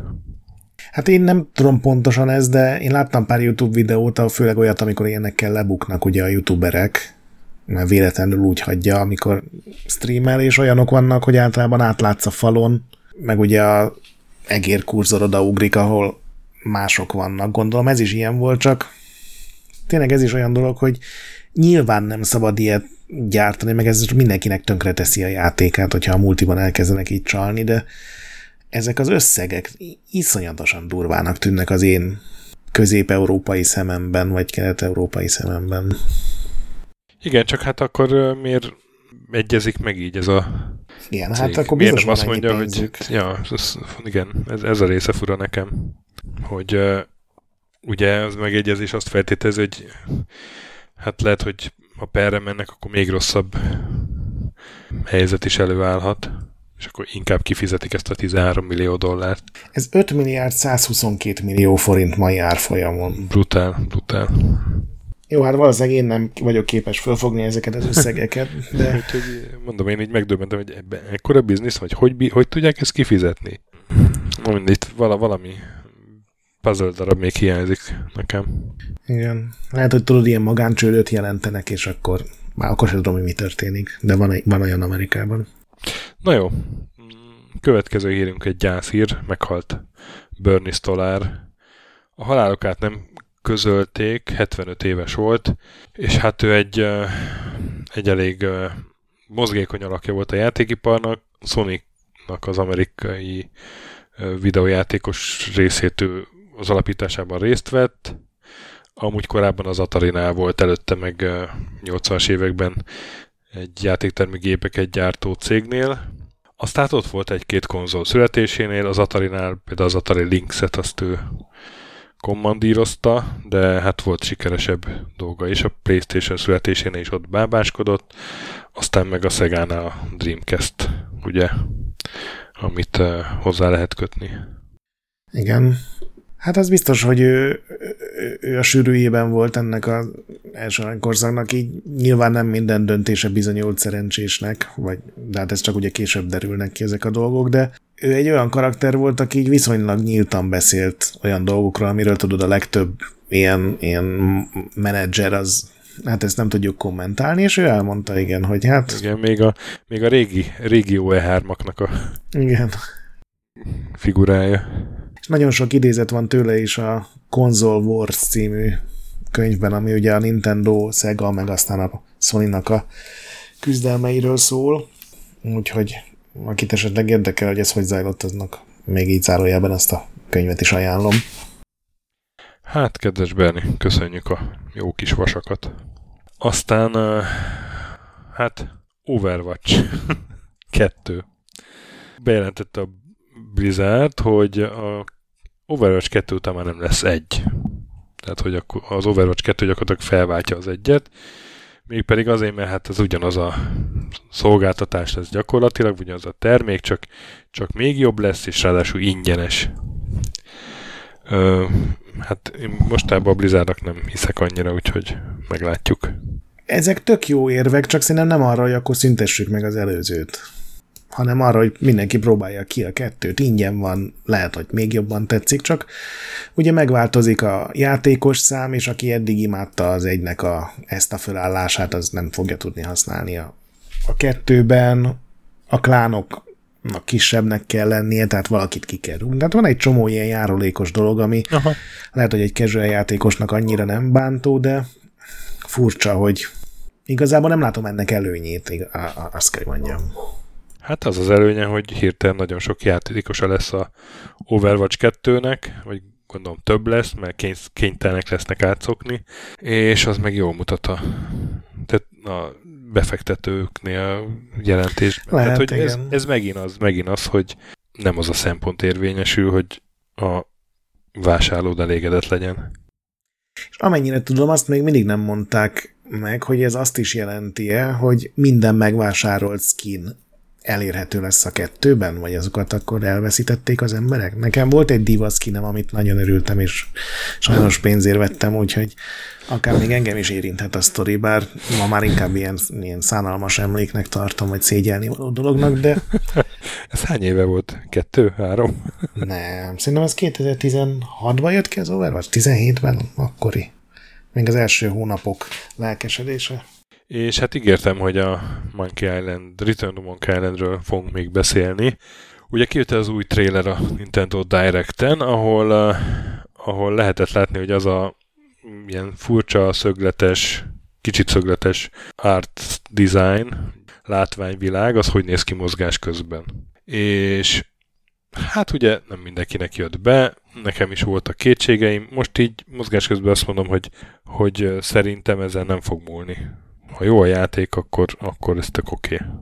Igen, legrosszabb esetben is annyi, hogy szokni kell. Igen, igen. Én nem éreztem egyáltalán vészesnek, de hát nyilván volt, aki vészesnek érezte, és ezek között voltak olyanok, akik a embereknek azt a csoportját képviselik, akik, hát nem is tudom, hogy mondjam, attól érzik jól magukat, hogyha, hogy, hogy, hogyha valakibe belerúgnak verbálisan az interneten. Nagyon finoman fogalmaztál. Igen, ezt egyébként nem tudom, hogy, hogy ez egy generációs jelenség, akár olyan értelemben, hogy ezek mindig a nem tudom, 12-14 évesek. Én nem hiszem. Vagy, ak- vagy akár olyan értelemben, hogy ezek azok, akik már ebben születtek, ebben nőttek bele, és uh, már mással nem találkoztak. Vagy... Én nem hiszem, hogy azok a Monkey Island körül gyűlnének össze, hanem ezek a meglett úgynevezett gamer, aki, aki már magában úgy gondolja, hogy ő sokkal jobban tudja, hogy milyen a jó Monkey Island, mint a Ron Gilbert. De hogy hogy miért nem jut, jutunk el addig, vagy jut el addig, hogy oké, okay, nem tetszik neki, nem az a van, hogy nem tetszik neki, az empátia hiánya, érted? Hát képzeld el, hogy te, az ember, aki most éppen be akarsz hányni egy fórumra, te csinálsz valamit, ami egy másik embernek nem tetszik. És te hogy szeretnéd, hogy ezt megmondják neked? Akkor te mondjuk ugyanúgy próbáld megmondani a Ron Gilbertnek, vagy bárkinek. Szóval Szóval így az empátia hiánya, a, a, a, a, hogy a másik ember nem is az, hogy az érzéseitre vigyázni, vagy hogy kis hópihe, vagy tudod, szokták ezt mondani, hanem hogy de ez megint hogy, nem hópihesség, hanem nem, halálos fenyegetések, meg... Egy tiszt, tiszteletben tartani annyira, hogy, hogy, hogy nem kurva anyázol, és jó, hát az ilyen halálos fenyegetések, az, az már nyilván egy az már büntetőgi kategória. Hát, de ezt tudod, hogy nem az valójában. Reddit-től Twitterig mindenhol működik, és még csak nem is bannolnak érte, mert azt mondod, hogy hát csak vicc volt. És hát most erről azért beszélünk egyébként, mert a Ron Gilbertnek elege lett. Ugye ez szerencsétlen, az elkövette azt a hibát, hogy, hogy leállt vitatkozni ezekkel az emberekkel, ami csak magára vonta a célkeresztet és aztán kikapcsolta a kommentelést. Ez ugye a saját blogja. A saját blogján, aztán azt mondta, hogy, hogy többet nem fog beszélni a, a játékról, amíg meg nem jelenik, aztán meg elérhetetlenné tette a teljes blogját, a Grumpy Gamert, ami ugye 2004 óta ott volt, és, és ahol elképesztő kincsek voltak, mert ilyen megőrzött dokumentumokat beszkennelt, feltett, és Igen nem tudom, én is hányszor belinkeltem így, amióta az IDDQD létezik. Meg amikor még nem erről volt szó, hogy minél aljasabban küldjük el szegényt a picsába, a kommentekben egy csomó régi sztorit osztott meg, amikor ugye kérdezősködtek tőle, hogy hogy is volt az, amikor csináltátok azt a játékot. És azt is közölte, hogy nem lesz több Monkey Island játék, tehát az igazi rajongóknak sikerült elérnie, hogy... De ezek nem, ezek nem, ezeket az embereket én nem nevezném rajongónak, egyszerűen. Nem. Hát tudod, ez a, a, az igazi skót, hogy mi számít. Ez ugyanaz, amikor valakire azt mondta, hogy nem igazi keresztény, mert nem feltétlenül a Jézusi tanításokat követi, hogy hát, de igazából az csak szeretnéd, ha nem az lenne. Ez is ugyanez, hogy ő, ő érzi magát az igazi rajongónak, hogy ő, ő nagyobb rajongó, mint a játék készítője. Ugyanúgy, mint a Star Wars-nál, amikor... De az, hogy ilyen elvetemülten ragaszkodik egyfajta, nem tudom, játékstílushoz, vagy bármihez, és akkor nyilván ami eltér tőle, az, az fáj neki. Meg az, hogy ez hogyan fogalmazza meg, az, az, az két külön dolog azért. Tehát hogy, tehát, hogy attól nem kell egy utolsó ütni vagy gyökérnek lenni, aki, aki miatt aztán, vagy hát a hozzásolók miatt aztán tényleg egy, egy teljesen jó dolognak vége szakad. Meg egyébként mert, hogy, mert, is... hogy, mert hogy Aaron Gilbert az nem fog többet, tehát nem tudom, még el tudom képzelni, hogy esetleg uh, lehiggad és visszarakja a blogját, de hogy, hogy nem fog túl sűrűn a kommunával érintkezni, az egészen biztos. És az igazából egy nagy veszteség. Igen. Meg egyébként így objektív szinten eddig minden Monkey Islandnek más grafikai stílusa volt. Az egyik pixel grafika, a másikban beszkennelt rajzokat használtak, aztán Hát az egy-kettő hasonló volt. De az is különbözik, mert az egyik szintiszta pixel grafika, a másik meg digitalizált rajzok voltak benne. A harmadik ugye rajzfilmes volt, a negyedik ez a Green Fandangos 3D, és ha a Tales of Monkey Island-et oda vesszük, az megint egy speciális 3D volt, és a remake is egy tök újfajta stílust használtak. És nem arról van szó, hogy mindegyiknek tetszenie kell, mert te is elmondtad, hogy nem vagy egyelőre száz százalékig megelégedve, és én nekem például a színekkel van bajom, egy kicsit túl harsánynak érzem, de az, hogy oda menjek a Ron Gilbert házához, és fölgyújtsam a, nem tudom, a lyukkáját, az értem. Tehát ilyen Ilyen azért nem jutna. történt, hanem csak ilyen verbális ja, persze, igen, túlzásnak. baromkodások. Másrészt hogy egyébként egy, egy olyan véleményem is van, hogy vagy nem tudom, ezt mondjam-e, de igazából ezt is gondolom, hogy aki, aki valamilyen formában egy közönségnek dolgozik, annak valamennyire tűrnie kell a sok barmot, és én teljesen megértem azt a pontot, hogy, hogy azt mondja, hogy jó, akkor innentől kezdve nincs kommentelés, és én, én ebben nem veszek részt, mert, mert az időm az izé, de hogy ez a teljes blogot letörölte, ez, ez, ez, ez, ez emelé már nem tudom odarakni a plusz egyet, mert, mert ezzel az összes olyan embert is büntette, aki, aki mellé állt, aki szerette őt, aki bírta. Hát egyrészt teljesen egyetértek bizonyos tekintetben, de tudod, ez a legyen szíves úgy tüntetni, hogy senkit ne zavarjon meg vele, és lehetőleg észre se vegyük. Ez, ez, én ezzel még kevésbé tudok egyetérteni. Úgyhogy ő ezt találta szerintem egyetlen visszatámadás, ez, hogy ez is hülyén hangzik. Szóval... Igen, csak ez így, így, így, mind, így aztán mindenkit ért a snarapnál, tudod? Nem hiszem, hogy ez egy ilyen PR stúdió által kitalált lépés volt, hanem egyszerűen ja, besokalt, és megnyomott egy ez, gombot. Ez valami impulzus reakció volt, úgyhogy azért is nagyon remélem, hogy, hogy ebből azért még úgy vissza fog jönni, hogy a, legalább az archívumot elérhetővé teszi. Na mindegy, ez nagyon szomorú. Az év egyik legjobb híre volt, hogy, hogy készül az új Monkey Island, és, és végre befejezik a sztorit, és minden ultra hardcore rajongónak örülnie kellett volna, hogy a, a kettőt folytatják, mert ugye hát az volt a, a hardcore hardcore-ja, hogy, hogy, hogy ugye már a három se tetszett egy csomó embernek, és sikerült elrontani. Menjünk tovább. És tökéletes hosszú adás lesz. Igen. Annyit picsogunk, hogy hosszú adás lesz. Híres utolsó mondatok. Ez egy rövid adás lesz. Nagyon gyorsan, gyorsan, gyorsan. Na, hát val, nem tudom, hogy vidámabb híre. Mondjuk humorosabb. Annál, annál biztosan vidámabb, hogy meg, megszűnni látszik a Prix Gamer. Skull Bones meg fog jelenni november 8-án a Xbox Store-on jött ki. Igen, hát ez ugye ez a Assassin's Creed kalózos, az Assassin's Creed 4-nek egy multiplayer spin-off játékának indult, már nem is tudom hány éve. Hát még ott voltunk E3-on, amikor megmutatták. Hát és nem is az utolsón szerintem. Igen, igen, igen, igen. Mert szerintem párszor beszéltünk, legalább kétszer volt, hogy beszéltünk a Sasával, aki látta, meg kipróbálta. És aztán, mint utólag kiderült, ez volt ugye a Ubisoft szingapúri stúdiójának az első saját projektje, és kötöttek valami adókedvezményes, állami támogatásos, a pontos részleteket nem tudni szerződést a szingapúri állammal, amiben most így, így kiderülni látszik, hogy milyen feltételek voltak a mindenféle pénzügyi kedvezményekért, többek között az, hogy idén ennek meg kell jelennie, és egyre több olyan hír jön ki, hogy még mindig félkész állapotban van a játék, de muszáj kiadni.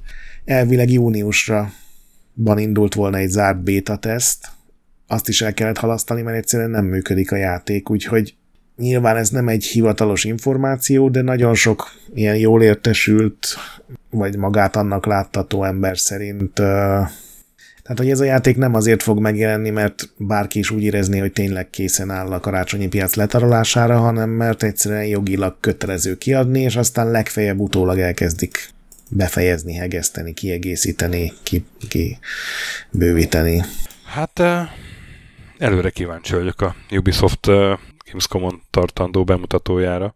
Csak hogy a következő híre átkössek, ugye Ubisoft ott lesz a Gamescom-on, és megerősítette, sőt, büszkén kiírta, hogy igen, mi ott leszünk Gamescom-on, aminek azért van kisebb hírértéke, mert nem lesz ott a Sony, a Nintendo, a Take-Two, az Activision, tehát sokan fognak hiányozni a piaci kulcsszereplők közül. Igen, hát eddig ugye a Ubisoft mellett a Namco és az Embracer Group, aki ugye minden ilyen céges felvásárlós rovatunk állandó vendége, ők jelezték, hogy ott lesznek. Nem tudom, hogy mi lesz a Gamescomnak abban a hat hatalmas termében, ami ugye máskor mindenféle standok meg demók töltenek meg. Remélem. Hát ez a 200 ezer német fiatalember. De mit csinálnak majd? Mobiljátékokat próbálnak? Vagy? És ugye a Microsoft még egy nagy kérdőjel, hogy ugye ez ilyen két, nyilván vagy ott lesznek, vagy nem, de hogy megpróbálják-e kihasználni a Sony meg a Nintendo teljes hiányát, vagy inkább úgy gondolják, hogy ez akkor nem egy olyan esemény, amire nekünk el kell menni. Ez szerintem érdekes lesz. Igen, ebbe bele se gondoltam, de teljesen igazad van. Aztán céges hírek jönnek, kettő darab van, úgyhogy ez hamar túl leszünk. Hát ugye van ez a Savvy Gaming Group, amit, ami a szebb neve a Saudi darabolós gyilkos herceg videójátékos állítólag, állítólag. állítólagos darabolós, bocsánat, igen. De hát ugye van ez a Saudi herceg, aki egyre több jel mutat arra, hogy az ő utasítására ugye egy újságírót gyakorlatilag kivégeztek, és hát olyan híre van a világban, hogy ha bárki közösködik vele, akkor annak magyarázkodnia kell, de hát rengeteg pénze van, úgyhogy elég sokan közösködnek vele, most éppen az Embracer, aminek a 8%-át, 8,1%-át megvette ez a Savvy Gaming Group. 1 milliárd dolláros befektetés jelent ez. És hát a kapcsolódó közleményvel a emlészeres főmufti azt nyilatkozta, hogy nem bolintottak rá könnyen erre a Azért sikerült. De azért azok a nyakbiccentő izmok csak megmozdultak. Annyira bírom ezeket, hogy nagyon, nagyon nehéz döntés volt, hogy, hogy tényleg megöljünk-e 40 ezer csecsemőt, de sikerült rábeszélni magunkat nagy nehezen, mert pénz lett belőle. Úgyhogy nem ment könnyen, kérem ezt írják le inkább, nem azt, hogy végül megtettük. Hát egyre nagyobb befolyás szerez, szerez a herceg a játékvilágban, ugye? Nem ez az első ilyen jellegű hírünk. Igen, azt hiszem múlt hónapban számoltunk be, hogy az SNK-nek megvették a 99%-át. Tényleg az SNK, igen, igen, igen, igen, igen. A másik pedig, hogy a Blizzard megvette a Proletariátust, a Proletariat nevű stúdiót, ami a Spellbreak-et csinálta. Ez egy ilyen free-to-play akciójáték volt, aztán befutcsolt, jövőre kapcsolják le a szervereket, és hát ezek az emberek a Blizzardnál a World of Warcraft-et fogják hegeszteni. Ez hát ahogy a Warhawk fogalmazott, Discordon a murloc skineket fognak a pincében gyártani. Hú, hát ez, ez, ez milyen szomorú élet. Igen. Hát ugye a Blizzard szerintem már mindennel szívesebben foglalkozna, mint a World of warcraft de hát idén is lesz még egy kiegészítő állítólag, és kellenek rá az emberek. Most már valószínűleg nem egy ilyen nagy nemzetközi hívó szó, tudod, hogy megyek dolgozni a World of Warcraft-on. Úgyhogy így tudnak könnyen valószínűleg tapasztalt szer- fejlesztőket szerezni, akik tudják, hogy mi az az online. Térjünk is át a retrós hírekre, akkor Sega Mega Drive Mini 2 készül, vagy hát ugye egy japán oldal fellebbentette erről a fájtlat, 50 játékkal fog érkezni, ugye ez egy mini konzol, például a Sonic CD-vel, nyugati release-ről viszont nincsen hír. Én az elsővel nekem nem volt dolgom. Neked meg azt gyanítom, hogy még van is. Ez egy jó dolog? Igen. Nagyon nagyon jó emuláció van benne, ezt is az M2 hozta össze, ugye ők az, az ilyen nagyon pontos, igényes emulációnak a japán mesterei. Ezt is ők fogják csinálni, ugye nagy extra benne, hogy ez már a Mega CD-t is támogatja. Én nagyon sok zárójelben jegyzem meg, hogy az elsőt is azért meg lehet hekkelni, úgyhogy lejátsza USB-n keresztül rádogott tárolóról meg a CD-s játékokat, de hát ez szerintem teljesen jó hír.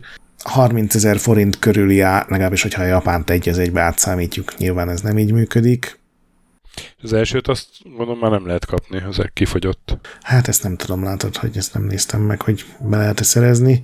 Nagyon igényesnek tűnik. Nyilván, akinek megvan az egy, és tényleg szénnéhek kelte, annak nem feltétlenül kelti fel az érdeklődését, de ha tényleg kifogyott és nem lehet venni, akkor ez valószínűleg ugyanilyen módon bővíthető lesz, és a japán játék felhozatal az ezúttal nem a, az ultra mainstream, hanem a tényleg jó játékok, a, a japánoknak nosztalgikus játékok, a furcsaságok, úgyhogy ez, ez szerintem mindig egy szimpatikus dolog. Tök jó. Aztán, hát ezt te találtad, és köszönöm Nekem szépen küldték. neked. köszönöm az élményt. Quake Game Boy Advance-on. Elképesztő. Nyilván itt a videó azért érdekes, azt majd nézzétek meg, kedves hallgatók, mint belinkelünk. Megcsinálták egy ilyen pici kijelzőjű színes kézi konzolon a Quake-et. Randy Lindennek hívják a programozót. Érdekesség, hogy annak idén a SNES sportot ő csinálta. Ezt nulláról írta meg valami assemblyben, tehát semmilyen eredeti Quake asszetet nem használt, egy textúrát, semmit nem. Nulláról. A szentőrült panteonunk gazdagodott, és egyébként megköszönöm, mert nem én találtam, hanem Szid Gábor, vagy Sid Gábor nevű hallgatónk küldte a linket, meg az infót, úgyhogy aki még talál ilyen érdekességeket nyugodtan. És uh, ugye mondtad, hogy a Nintendo Direct-en bejelentették a Pac-Man, Pac-Man World Repack? Hát igen, a Pac-Man World-nek a remake és ez ugye nem remake, hanem repack, mert viccesek vagyunk. És hát az érdekesség, így retro vonatkozásban, hogy a Miss Pac-Man helyett Pac-Mom lesz benne, pedig azért, mert a Miss Pac-Mannek máshol vannak a jogai. Erről talán már valami adásban évek ezelőtt volt szó, de hát szerintem még mindig az a helyzet. Miss Pac az egy piros masnit viselő pac egyébként, ha valaki nem tudná. Pac-Mom az egy rózsaszín kalapot visel, ennyi a különbség. Igen, hát de ez megint egy olyan dolog, hogy én értem, hogy miért történik ez, de akkor lehet, hogy nem kéne remékelni a játékot. Ugye a, az ő meg a gyerekek eltűnése körül játszódik az egész, a gyerekeket is átnevezik, meg átrajzolják. Ez is olyan furcsa, hogy mint amikor kiadták a Crazy Taxiból a digitális verziót, és nem voltak benne sem az igazi boltok, sem pedig a licenszelt zenék, hogy miért? Tehát nem tudom, bizarr. Igen. Aztán uh, Megaman Battle Network kollekció, ugye ezt is említettük a Directnél.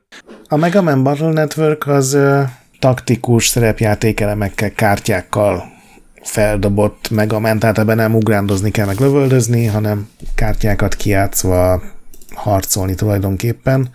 Én nem játszottam ezekkel, nekem ez teljesen kimaradt ez a mellékszéria, de iszonyatosan népszerű, és amikor előkerül, tudod, hogy a Capcom mit adjon ki újra, akkor ez nagyon sok fórumban előkerül, hogy a Battle Network, na az, az lenne aztán igazán jó, és most meglépték ezt. Összesen tíz játék lesz benne, és ahogy a másik korábban már említett Capcomos kollekcióban ebben is lesznek külön zenelejátszó, mindenféle fejlesztési dokumentációk, artworkök, úgyhogy reméljük ez egy igényesebb csomag lesz, mint amikről beszéltünk az elején. Aztán uh, írott, hogy tényleg írt Michael Jackson zenéket a Sonic 3-hoz. Uh, ez egy ilyen nagy dolog, hogy ez kiderült? Ugye most a Sonic kreátorónak a Yuji erősítette ezt meg. Igen, igen, ez egy uh, iszonyatosan régóta terjedő pletyka, nyilván onnan fakadóan, hogy Michael Jackson által óriási Sonic rajongó volt, meg le van fotózva a Sonic Teamnek a, az irodáiban, ahogy megnézi a játékot, és állítólag azok a zenék mindenféle technikai, meg stilisztikai szempontból hasonlítanak a Michael Jacksonnek a zenei anyagaihoz, de eddig a Sega ezt mindig tagadta, és a dobozon se volt ráírva, és ez mindig egy ilyen tudod, van, aki hit benne azért, mert annyira őrülten hangzik, mások meg azt mondják, hogy nyilván nem a Michael Jackson a sikerének a csúcsán nyilván nem fog a Sonichoz zenét írni, ki az a hülye, aki ezt elhiszi, de ez egy ilyen állandó urban legend per pletyka per jól értesült híradás volt, és most a igen, Twitteren közölte, hogy na de hát ez nem is az a zene, amit a Jacko írt nekünk. Vajon miért cserélték le? Most már nem a Szegánál van, tehát nem tudják megbüntetni érte. Nagyon jó. Aztán egy kevésbé vidám hír, hogy úgy tűnik, hogy az Amikónak végre annyi, mert nagy elbocsátások vannak a Intellivision-nél. Ugye az egész projektnek a egyik főembere, Tomi Talariko, az némi megőrülés után februárban lépett le, most pedig egy csomó embert elküldtek, ugye ez a Intellivision. Hát, mini konzol? Vagy Igen. Újra konzol? Mobilos hardverrel lett volna egy új konzol, új játékokkal, speciális kontrollerrel, iszonyatosan nagy tervekkel. Hivatalos verzió az, hogy ez lesz szám, csak még nem tudni mikor. Aztán fórumokból kiderül, hogy nincsen pénz visszafizetni a 100 dolláros előrendeléseket sem az embereknek, tehát így nehéz elhinni, ugye, hogy ebből hogy lesz. Az egész terv akkor dőlt dugába, amikor a harmadik ilyen közösségi pénzgyűjtés, már nem is tudom melyik oldalon volt, az egy ilyen rendes, hivatalos befektetői szájt volt, ami azzal jár, ugye, hogy föl kell tölteni rendes, hivatalos pénzügyi adatokat is. És ez volt az első alkalom, hogy az emberek ugye az Amikónak a ügyeibe, meg a Tomi Talarikónak, a Talarikónak az ügyei mögé így beláttak, és így nem jött össze a matek, tehát nem létezett, és, és 5 millió dollárt akartak összeszedni, és 58 ezeret sikerült, és onnantól kezdve omlik össze egyre jobban a kártyavár, és derülnek ki a dolgok, hogy igazából a játékokon nem dolgozott senki, nem voltak fejlesztőik, az összes korábbi ilyen alapelvet, hogy mitől lesz különleges az Amico, azt szépen eltörölték. Tudom én, kimondták, hogy csak exkluzív játékok lesznek rá. Most volt egy ilyen utolsó utáni tervük, hogy majd kiadják Xboxon, meg Playstation-on, meg Switch-en ezeket a játékokat, hogy pénzt szerezzenek. De hát aztán ugye az is kiderült, hogy nincsen fejlesztő csapat, tehát ezt nem lehet megcsinálni, úgyhogy ebből lesz néhány szerintem ilyen legendás, ilyen utána járós történelemcikk, hogy ez hogy omlott össze. Nagyon durva sztorik, nagyon durva ígéretek vannak, nagyon durva fenyegetések vannak. Az Atari Age nevű oldalon van egy ilyen 1500 oldalas archivált fórum topik, ahol többek között a Tomi Talariko is minden oldalon ígérgetett, mind, tehát most így utólag megnézve, bárki kérdezett valamit, azt mondta rá, hogy hát persze, hogy azt is megcsináljuk, de még sokkal jobban, mint ahogy kérdezed. Úgyhogy de most tényleg úgy tűnik, hogy ez a fázis a legalábbis ennek a projektnek végérvényesen földbe állt, tehát nem tudják visszafizetni a, az előrendelők által befizetett 100 dolláros összegeket sem egyelőre. Igen, valószínűleg az lesz egyébként, hogy nem tudom, két év múlva a Polygonon lejön egy 40 ezer karakteres longform. Igen. Mi történt? Na, de egy sokkal vidámabb hír. Nem tudom, azt megnézted de Nagyon jók a szörnyek. Amit én raktam be. Hát megjelenik a Gold Quest 6. Hex of the Seven Dragons a című C64 játék. Megnéztem, a Gold Quest 1, 2, 3, 4 és 5 is megjelent, és a főember, aki mögötte van, Thorsten Schreck, a német demo színnek a egyik prominense, és hát nyilván mindenféle társai, és a Shoot'em Up Construction Kit-tel csinálták meg az öt részt, ami ugye hát izére van kitalálva, ilyen shoot'em upokra, lövöldözős játékokra, de szerepjátékot csináltak benne. Ez a, amikor nem elég, hogy elindulsz 97 évesen egy maratonon, de még eltöröd a lábaidat a, a start vonalnál. igen, igen. És öt rész után ezt megunták, és a hatodik része akartak valami újat. És a Pinball Construction kitet elővették. Nem, nem, hanem eh, full basicben csinálták meg karaktergrafikával egy dungeon crawlert. Tehát egy dungeon crawler még egyszer Commodore 64-es karaktergrafikával, vannak statok is, meg térkép. De jól néz ki, tehát... És, és olyan, hogy akár még ki is próbálnám, mert tényleg... Ilyen kicsit bugyuta, furán néznek ki a karaktergrafika miatt a szörnyek, de van egy stílusa. Nekem tetszik. Meg, meg tehát, hogy látszik, hogy ki van találva az interfész, a, nem tudom, néha vannak ugye ilyen átvezető szövegek, akkor azok teljes képen jelenik meg, hogy, hogy van a, egy, egy játéktervezői mentalitás mögötte, Igen. azt érezni. Én nem tudtam, hogy ezt kik csinálják, de azért álljunk meg egy perc, hogy a Thorsten Schreck az így top 5-ös név így ever. Igen, ez ilyen uh, Sky kapitány és a holnap világa, ilyen, ilyen uh, Igen, meg a Produced by Dick Wolf. Pálpos, pálpos uh, filmben főgonosz. Ha, abszolút. Thorsten Schreck professzor. Természetesen. Igen, és, és leveszi a fekete bőrkesztyűt a kezéről, mielőtt parolázik. Igen, pilóta szemüveget, ami, ami nélkül ágyba sem megy, de a utolsó nagy leszámoláshoz leveszi. És a hátán van egy nagy ilyen égési seb. Igen, és akkor utolsó retrós hírünk a Daggerfall, ugye ez a Elder Scrolls második része volt, 94-ben, most a kikapásban nem tudom, 6-ban? 94 az első? Uh-huh. És ugye az áprilisban ingyenes lett az eredeti, de most kijött hozzá egy egy Unity GOG Cut, egy Gavin Clayton nevű, hát megint egy szentőrült csinálta, közel egy évtizednyi melót tolt bele, nyilván nem főállásba, de attól még nagyon sokáig hegesztette, aztán ingyenesítette az egészet. Ez tulajdonképpen egy, egy olyan verzió, ami sokkal jobban néz ki az eredetinél, mert rengeteg modot belegyúrt, van benne rendes karakteralkotás, eltérő helyszínek, több sztori, befejezések, küldetések. Úgyhogy ingyen ott van egy jobb Daggerfall. Így mennyire durva, hogy egy ember csak, most már képes csinálni egy... Igen. Csak hogy kontrasztba tegyük a fő témánkat, ugye? Igen, nagyon durva. Azért ezt még hozzátette a, a Clayton, hogy, hogy F9-et gyakran használják, tehát hogy menteni, mert, mert még nem, nem elég stabil. Vagy az lesz. Szerintem az a Bethesda játékok amúgy is jellemző valamilyen szinten, úgyhogy ezzel is csak a... Igen, ez autentikus. Igen, a brand hűség. Na, és akkor hónap filmes sorozatos hírei. És töké, te, mint a, a rezidens Resident Evil tudósunk. Hát ugye a Resident Evil Netflix uh, sorozat, sorozat ugye nem film, Netflix sorozathoz jött trailer. Nézd, nem mondom, hogy egy jó sorozat ígérkezik, de de a filmeknél nem is lesz rosszabb, szerintem. Vagy legalábbis a másodiktól a nem tudom, hatodik, vagy nem az tudom, első is volt. pont ugyanolyan ócska volt. Első az még oké, okay. az még, az, az a még elnéző tudok lenni. De hogy megint az van, hogy a Resident Evil-nek a Resident evil szerintem azért az, hogy az, az valahogy egy horrorjáték, az nem egy akciójáték, ahol a zombikat lövöldözzük, hanem ott, ott kell valami beszarás is. Igen, lehet Szerintem. egyébként ez film lesz is rosszul mondtam, és, akkor elnézést. És ebbe a trailerben megint azt látom, hogy, hogy ennek nyoma sincs.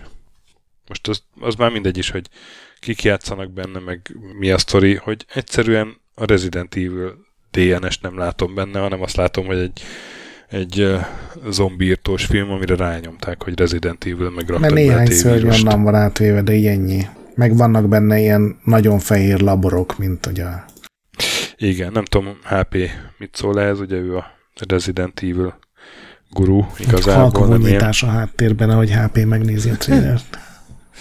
Muffled HP De... vonyítás in the distance. Muffled HP noises in the background. Igen, az a furcsa, hogy a játékoknál még nem terjedt el az, ami a képregényeknél abszolút bejött, hogy tényleg fölvállalni a játékot annak minden esetleg ostobaságával együtt, és azt átültetni. Mindenki próbálja a saját kis kunkorát rá, ráerőltetni ezekre, hogy működjenek, és hát eddig nem nagyon jött be. Ugye a, szerintem a leg, legjobb példa erre a Monster Hunter, amiben ugye amerikai katonák kerülnek át Monster Hunter világba valami miatt. Azt megnéztem azóta egyébként, hogy kijött. Na és, röviden? Figyelj, ugyanaz, mint a Resident Evil bármelyik az első kivételével, csak egyszer egy másik brandet gyaláznak meg, de ugyanaz a elcseszett történetvezetés, rendezés, hihetetlen jelenetek, szartrükkök. Na, hát akkor legalább konstans a minőség. Akkor ajánljuk annak, aki szerette az utolsó Resident Evil filmet. annak mindenképpen.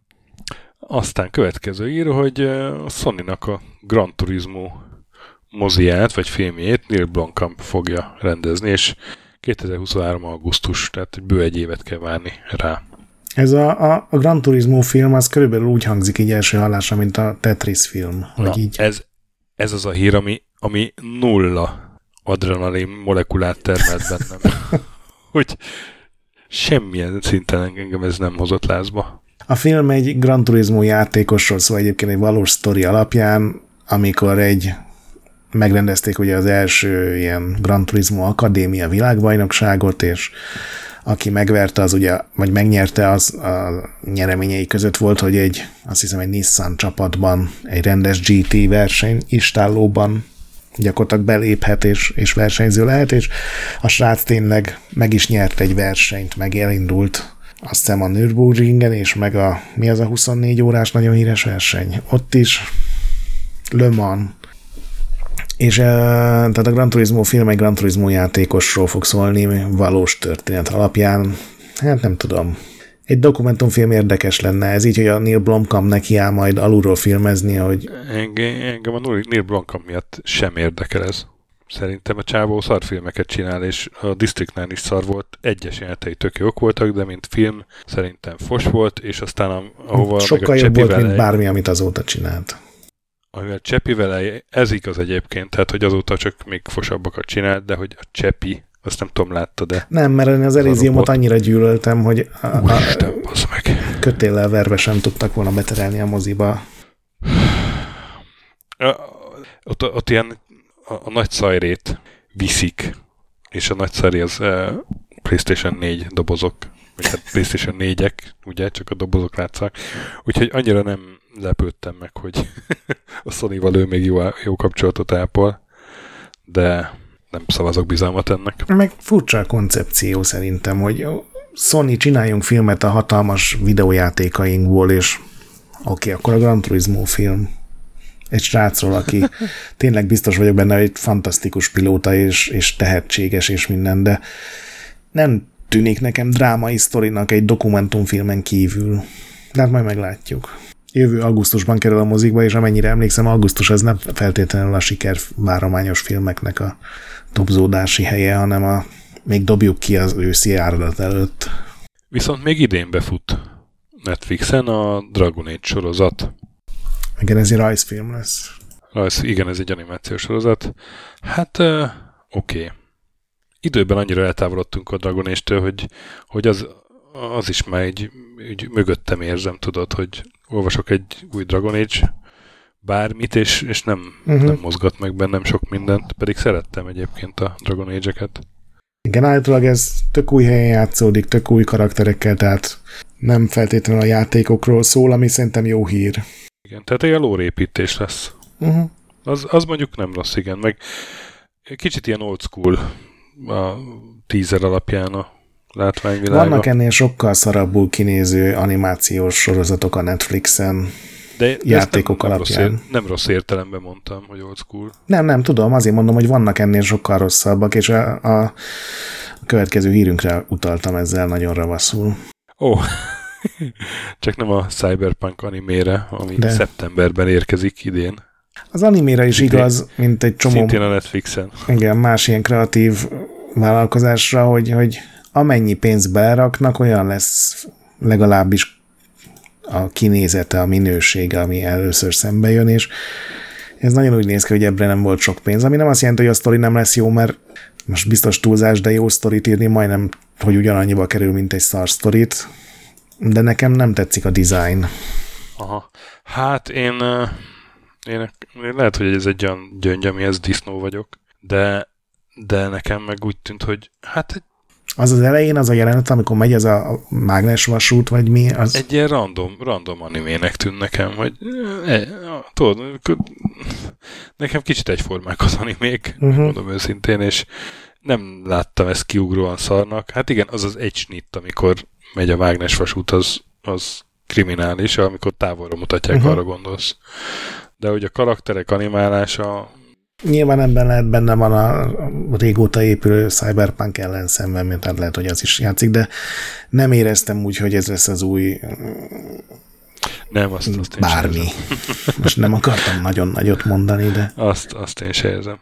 Igen, és akkor még Fallout TV sorozatról jött hír. Ugye azt valamelyik korábbi adásban mondtuk, hogy a Volton Goggins az benne lesz. Uh-huh. Annak én nagyon örültem.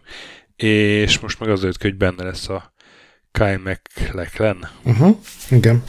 Aminek szintén örülök. Igen, ugye a Twin Peaks-ben volt szerintem a legismertebb. Hát igen, de amúgy meg nem tudom, a David Lynchnek egyik kedvenc színésze. Tehát a dűnében is ugye ő volt a Paul, uh-huh. a David Lynch féle dűnében, meg hát rengeteg mindenben játszott ő, a, nem is tudom, még egy csomó sorozatban, tehát nem tudom, született feleségekben biztos benne volt például, meg az így jártam anyátokkal, de hát filmben most nem is tudom. Talán az egy éjszakás kaland? Mindenesetre én egész jó stábnak tűnik.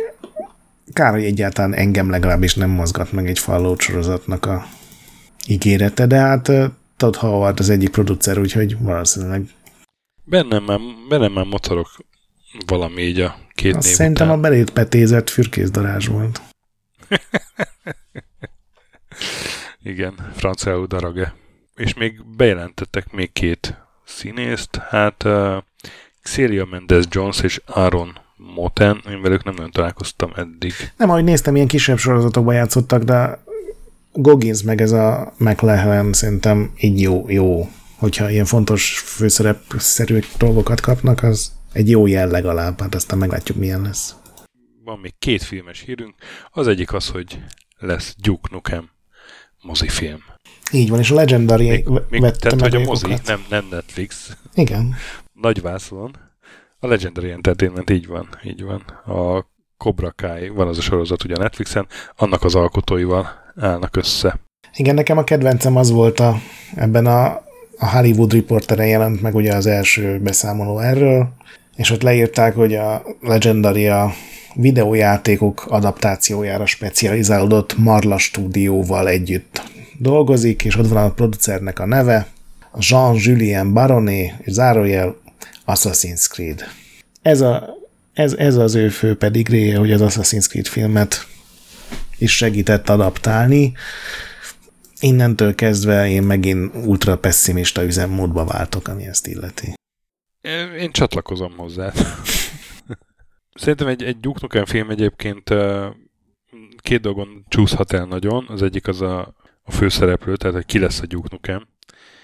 És én senkit nem tudok elképzelni, hogy őszinte legyek. Én, én a John Cena-t el tudtam volna képzelni, ő korábban ugye volt híra, amikor, amikor még egy nem tudom melyik stúdió akarta ezt megcsinálni. Szerintem ő nem lett volna rossz.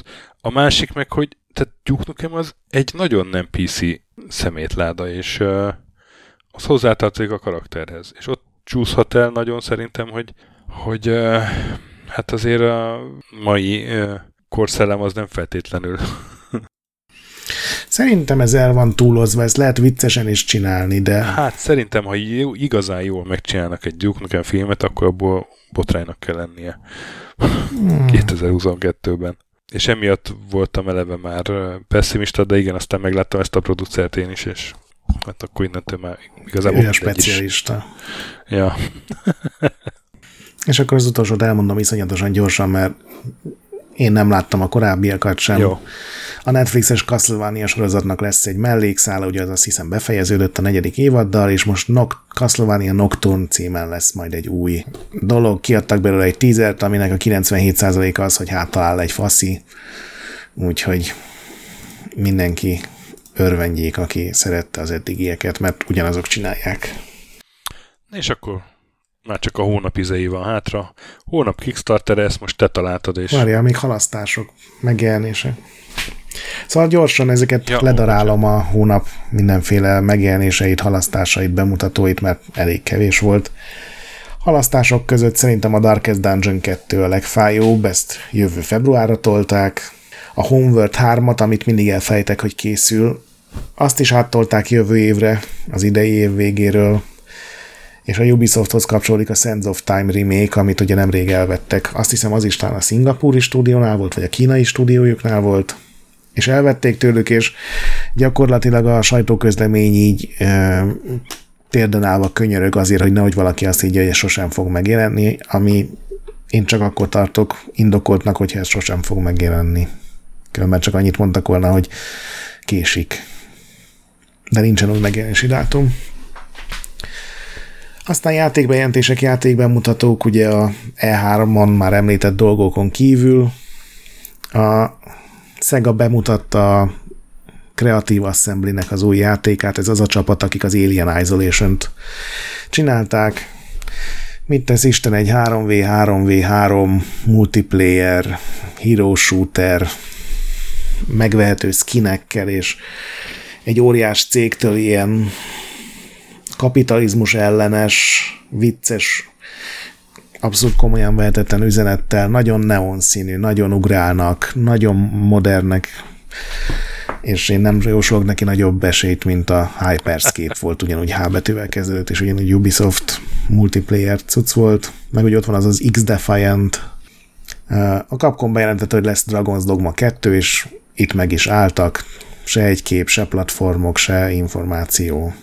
A Sega pedig próbálja bemutatni a Sonic Frontier-t, ez lesz a következő nagy 3D-s Sonic játék. Az IGN-nel csináltak egy ilyen közös World exkluzív több tréleren keresztül bemutatót, és olyan borzalmas trélereket sikerült összevágniuk, hogy a Szegának, nem az IGN-nek felteszem, hogy gyakorlatilag minden izgalmat, hype-ot lelőttek vele, ami egy különösen megdöbbentő teljesítmény 2022-ben.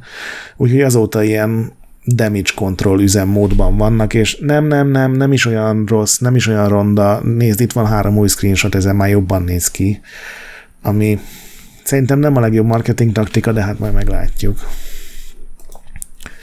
Aztán voltak a hónap kúrás nagy megjelenései, amiből az igazán nagy megjelenések között szerintem a Forma 1-es játék, meg a Quarry, az az említett tini horroros tulajdonképpen. Az Igen. Egy ilyen interaktív horrorfilm tulajdonképpen.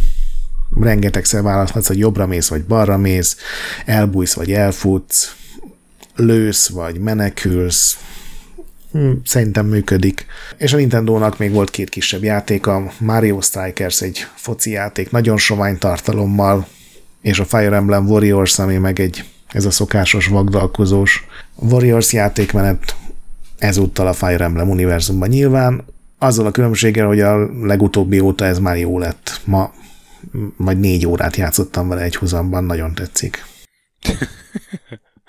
Úristen. Nem tudom, mikor játszottam utoljára négy órát egy húzamban bármivel.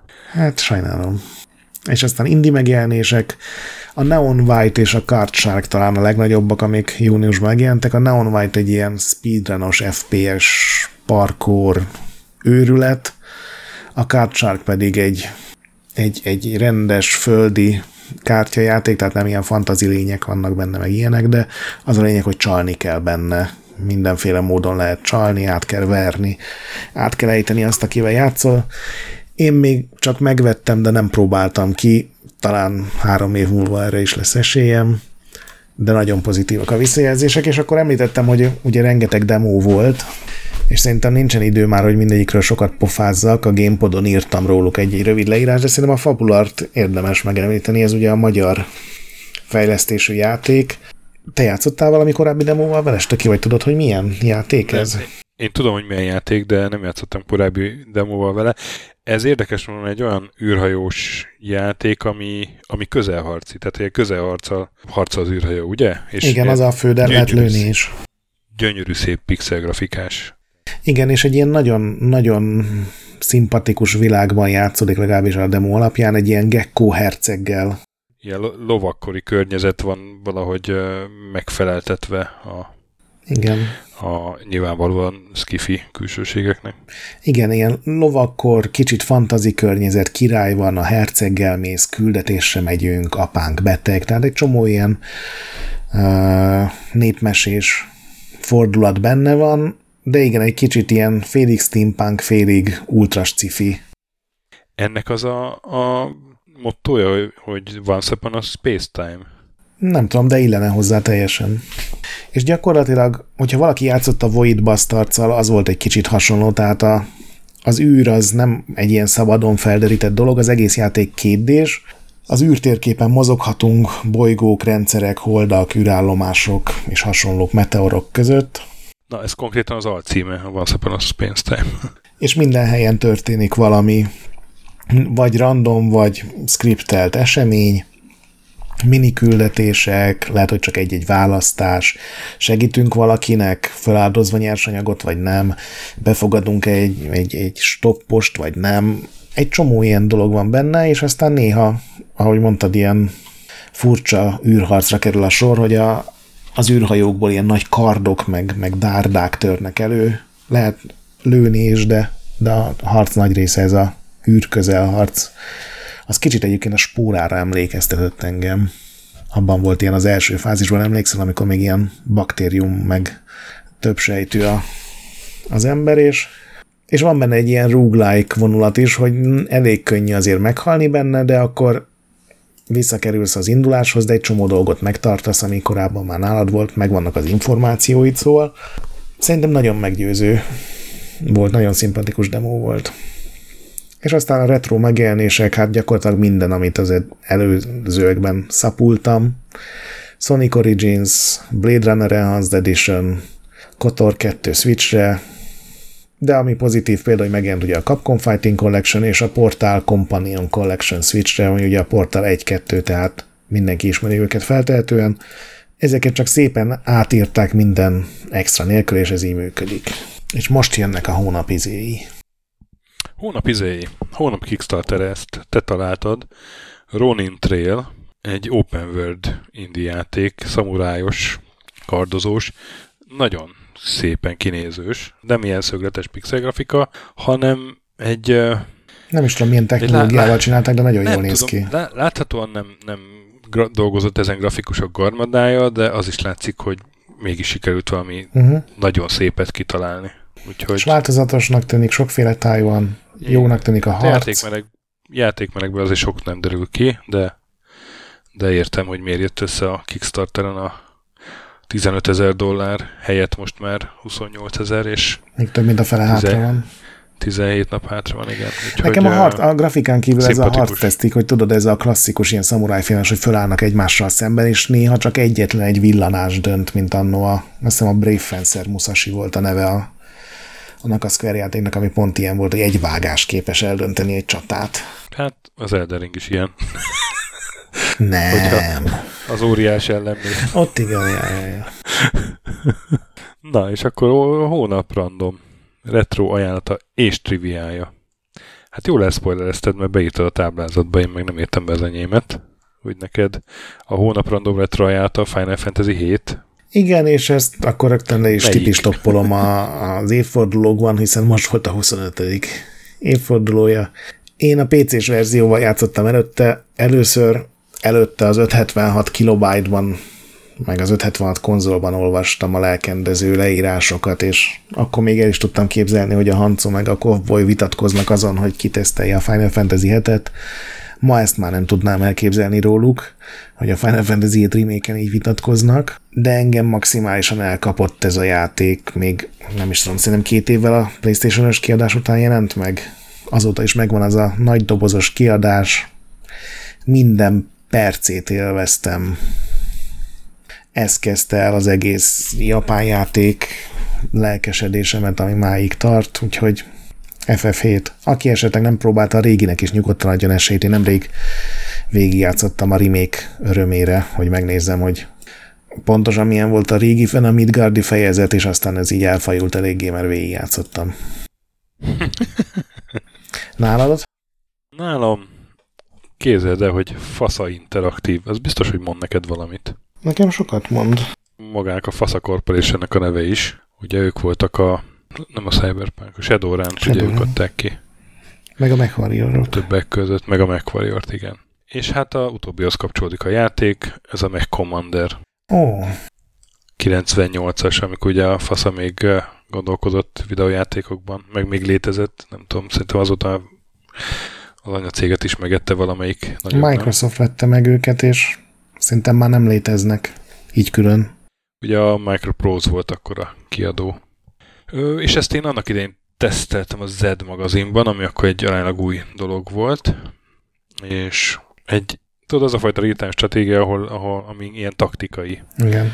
Nem kell nagyon egységeket gyártanod, vagy, vagy legalábbis nagyon egyszerű, meg bázist menedzselned, hanem az a lényeg, hogy a egységeket hogyan mozgatod, és hogyan okosan. Hogyan kell helyezed el mozgatni, őket, meg lőni, igen, hátba támadás, meg egy magaslatról tudod, meg, meg eh, tudod, ez a kőpapírról, hogy mit küldesz mi ellen, az sem mindegy. És eh, ez egy olyan játék volt, ami, ami egyrészt gyönyörű volt a maga idejében, az animációk azok fantasztikusak voltak, másrészt meg nagyon jó volt kitalálva a, a, ez a nehézségi szintje, hogy, hogy kihívás is volt, de azért eh, lehetett haladni benne, és, uh és nem, nem volt ilyen bűn nehéz, meg nem az volt, hogy, hogy végigszaladtál rajta, mint egyébként bármelyik Blizzard játék kampányán, hogyha van egy kis rutinod már ezekben. Ö, Nem játszottam vele azóta, nem tudom. Volt második része is, nem? De azt tudom, igen, volt második része is. Azt egyszer Az se volt rossz meg. különben. Egyszer megnézhetjük, de ezt én nagyon szerettem annak idén, és McCommanderes pólóm is volt. Nagyon örültem Ó. neki. Mindig divatos voltál. Igen. Nálad a trivia? A triviát képzeld el, akkor találtam, amikor a Reflection stúdiónak az egyik ikonikus játékáról fölvettünk egy minit. Ahhoz kerestem mindenféle anyagokat, információkat, interjúkat, és ott megálltam, hogy ne süssem el. De képzeld el, a Reflections, akik később például a Driver sorozatot is megcsinálták, Amigán volt egy hatalmas trükkjük, hogy az ő játékaik ugyanazokon a lemezeken több helyet foglaltak el. Ez nyilván a, az eredeti játékokra vonatkozik, és erre később rájöttek emberek, hogy az ő játékaik 10 10-15 százalékkal több helyet jelentenek, és ugye az, abban az időben az iszonyatosan nagy számnak számított. Akkor még tudod, ilyen bájtok miatt ment a harc, lerövidítettek szövegeket, neveket a játékokban, hogy, hogy minél kevesebb helyet foglaljanak, és ezt úgy érték el, hogy elkezdték nézegetni, amikor az első játékuk a Ballistics elkészült Amigára, hogy amikor másolnak egy lemezre, és az megtelik, valamiért kevesebb adat van rajta, mint ami ugye a szabvány szerint kéne kevesebb byte, jóval kevesebb. És elkezdték nézni, hogy ennek mi lehet az oka. Lehet, hogy hibás a gép, lehet, hogy hibás a lemez, lehet, hogy hibás a lemez meghajtó, és arra jutottak, hogy egyszerűen az amigás lemez meghajtók túl gyorsan pörögtek, és bár a lemezekre rá lehetett volna írni annyi adatot, egyszerűen nem bírták olyan fizikailag olyan, olyan szűkre venni. Tehát, hogy a mágnes lemezen fizikailag nem tudta a lemezíró elég közel írnia ezeket a spirálokat egymáshoz, és elkezdtek tépelődni azon, hogy ezt hogy lehetne megoldani, hogy lehetne lelassítani a, a lemezírást, és itt jön a trivia, hogy a Reflections minden számítógépén, minden amigáján egy Kellogg's Cornflakes műzlis doboznak a, az egyik oldalát kivágták, és azt rárakták a lemezmeghajtónak, a szétszedett, felbontott lemezmeghajtónak ahhoz az alkatrészéhez, ami ugye pörög iszonyú gyorsasággal, és egy ilyen kis uh, hajó, hogy hívják, mi az Isten, az meg a, ami a nem függöny. Mire a gondolsz? gondoltam. Nem jutott eszembe a szó, kezdek butulni. Szóval a kis vitorlát gyártottak minden egyes lemezmeghajtóhoz, és azt egy ilyen körömollóval próbálták szimmetrikusan levágni, pont úgy kiegyensúlyozva, hogy annyira lassítsa le ez a vitorla a pörgő rendszert, hogy az maximálisan tele tudja írni az amigás lemezeket, és ezt végül elvitték a sokszorosítóba is, és így csinálták meg aztán a saját játékaikat, úgyhogy például a Shadow of the Beast is több kilobájtot tartalmazott, mint egy csomó más rivális játék, mert a Kellogg's Cornflakes segített a csapaton. Atya úristen. És ha még tudnád, hogy a Kellogg's Cornflakes-et miért Ez találták eddig- föl? Ez, hát azt tudom, hogy nem azt turbálja. Igen. Azt nem mondom, hogy nekem is nagyon sokat segítettek el ezt. Szerintem ez a triviad, ez eddig vitte az összes előzőt. Én, én szer- annyira szeretném látni, hogy így ott van egy stúdió, Ez- és igen. így, így mindenhol Ezt pörög. működés közben akarom látni. Erre azonnal akarok videót. Atya úristen. Szerintem a, a lemeznyalogató ember az még durvább, de igen. Hát, De jó, de az egy, az egy random őrült, de itt ahogy a játék készült, könyörgöm. Igen. Úristen. Hát az enyém az sehol, az kanyarban nincs de ahhoz mondjad. képest. Hát én a nem játszottam ezzel a játékkal, megmondom őszintén. A West of Loathing-gal játszottam, meg azt ajánlottam is neked, uh-huh. tudod, az ilyen pálcika figurás, ilyen uh, szerepjáték. Nagyon vicces, de hogy ez igazából, ez a világ, ez eredetileg egy uh, böngészős MMORPG, ilyen 2000 kevésből, az a neve, hogy Kingdom of Loathing. Ó, oh, nem is tudtam. Nem tudom, ez meg volt-e. Az egy ilyen, uh, hát mint a, nem is tudom, mint a tudod, a, nem tudom, tri, Trillium Igen, volt? igen, igen. A, olyasmi lehet, vagy meg a, nem tudom, túlélők földje kicsit, csak szerintem annyi interakció talán nem volt a karakterek, vagy a játékosok között. Uh-huh. Bárki tudja, nem játszottam vele. De az a lényeg, hogy ezt ugye egy elég vicces csávó csinálta főleg. Ez, ez is egy elég humoros játék. És bármilyen nehézség történt, azt abból valahogy azt belépítette a játékba, így a lórba. És A nagy áramszünet? Kingdom of Loathing wiki, ahol, ahol van egy-két ilyen, és uh, nyilván nem böngésztem végig, mert megtaláltam inkább egy fórumbejegyzést, ahol hármat összeszedtek, de így, hogy hármat így elmondanék. Például egyszer az egyik szerverbe pókok fészkelték be magukat, és ezért karbantartás kellett elrendelni. És, sőt, a végén új szerverre költöztették az egészet, és akkor onnantól kezdve uh, lettek olyan ellenfelek, hogy Random Broken Old Servers, ez volt egy ellenfél. Ú, akkor vérkomolyan vették ezt is. Igen, meg, meg ilyen póktojások, mint a enemy, mint ilyen ellenséges mobok.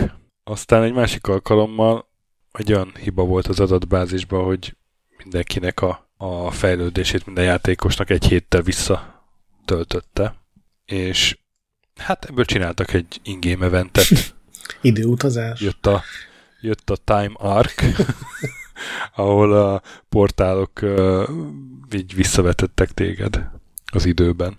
És a harmadik pedig, hogy a fő fizetőeszköz a játékban a hús, ami szintén nem egy szokásos dolog, és uh, volt benne a gazdaságban valami olyan bug, hogy, hogy uh, nagyon könnyen lehetett húst termelni. És akkor erre sokan rájöttek, és az egész gazdaságot ezt ugye felborította. Szokásos MMO átok. Szokásos MMO, igen. És akkor ahelyett, hogy, hogy ez, az így termelt húsokat így kivették volna, vagy befoltozták volna ezt az egészet, beépítették a játékba úgy, hogy ez a exploited meat, ugye azt azért lehetett tudni, hogy mi az, Mhm. ami mi ez a forrás, ahonnan ez születik.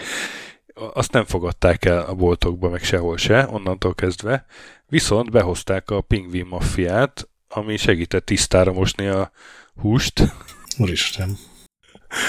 és uh, bizonyos uh, százalékért cserébe a csempészhúsból csinált rendeset. Nyilván az úgy volt kitalálva már, Aha. Ez teljesen jó hozzáállás egy ilyen kajla játékhoz, szerintem ez, ez igen, nagyon igen, jó igen, ötlet. Nagyon, nagyon tetszik nekem is. Nyilván a Warcraftban Hát nem ennyi. működne ennyire jól. Ott még a, szerintem az a volt tudod, az a vírusfertőzés, ott még az, azt sem csinálták meg talán rendesen, vagy ilyen. A vérpestisre gondolsz, igen, hogy igen. Hát már nem tudom, mi volt a neve, de tudod, amikor a dungeonből kiteleportálva is fertőzöttek, maradtak, meg fertőztek az emberek, és sok Igen. volt. De jó ez. Én még igazából azt se tudtam, hogy a West of Loathing az, annak volt egy előzménye. Ez meg főleg nem, hogy egy MMO. lehet, hogy még mindig működik egyébként. Halkan elkezdek gépelni a mikrokapcsolós billentyűzeten, hogy behallatszódjon. kingdomofloating.com az működik. Enter in the Kingdom, úgy tűnik, hogy be lehet itt lépni, meg sign up. Tudod, mi play. az igazán durva? Itt van a loginom. Én ezzel játszottam, és zéró emlékem van ebből. A, a Chrome megjegyezte, A Kavinton be kell venni. á, szóval nem segít semmi. Nem tudom, hogy vágod meg, de előbb a vitorlaszót is elfelejtettem. És akkor kiderül, hogy századik szintű vagy. Aha. Én voltam az első, aki találkozott a pókokkal. Mennyi húsod van? Van csempész húsod? Nem akar betölteni, de mondom, a Chrome felkínálja a loginomat azonnal reflexből, úgyhogy én már voltam itt. Hát jó, fejezzük is be, mert csak elásom magam. fejezzük be a szomorú évfordulókkal, mármint, hogy szomorúak vagyunk, hogy milyen öregek vagyunk, vagy nem tudom, mi szokott lenni. 25 éves a Final Fantasy, és te ki tudtad? Ah, most hallom először. És 35 éves a Dizzy, azt tudtad? Dungeon Keeper 25 éves, még az, az ami nekem így megdobogtatja a szívemet. Neverwinter Nights meg 20. Az meg 20, igen, és 20 a, a Shanté sorozat is, amiről én nem nagyon hallottam, és egy játékkal se játszottam, de a Mackóval nagyon dicsértétek, úgyhogy azt majd valamikor mondd meg, hogy melyik a jó Shanté, és akkor ja. mi nézzük meg, mi nézzük meg a fasz a Sántét. Legyen így. A Sánté embert, vagy mi? Hazug embert. Meg Sánté kutya, mindegy. Jaj, Az már sántékálok. Jaj, jaj, jaj, jaj. És a Carmageddon sorozat meg 25 éves. Fejezzük be ezzel akkor. Legyen így. Sikerült hosszú adást összehoznunk valahogy. Si- sikerült úgy, hogy, hogy nem igazán volt főtémánk. Hát legközelebb majd talán. Júliusban már végképp nem, akkor még elérünk. E3 sincs. Na, tényleg júliusban legyen már egy rövid adás. Jó, 20 perc alatt összedobjuk. Egyébként senki nem követel, követelt még rövidebb nákat, de, de hát uh, én mondjuk szeretem gyorsan végezni a vágással. Na, legközelebb jövünk minivel, aztán szokás szerint. Dübörök tovább a nyolcadik évad, olvassatok Retrolandet, ahol napi content van, gyertek Discordra, ahol nagyon jó a társaság, iTunes-on, meg Spotify-on értékeltek lehetőleg öt csillagra, a BIOS ne piszkáljátok, a Fantasmagorilla, vagy ahogy Gret az egyik előbb mutatásban mondta, Pszichogorilla gyönyörű. Ja nem, a nagy pixel gyönyörű. A pszichogorillával vigyázzatok. A Pszichogorilla fantazma, vagy Teljesen szétestünk a végére. szétesni. Én nekem az egész memóriám reszetelődött a 40 fokban. Igen. Jó, most már este Te 10 meg után motyogsz. vagyunk, azért tegyük hozzá. Tegyük hozzá, hogy este 10 után vagyunk. Köszönjük a figyelmet. Köszönjük a figyelmet. Sziasztok! Sziasztok.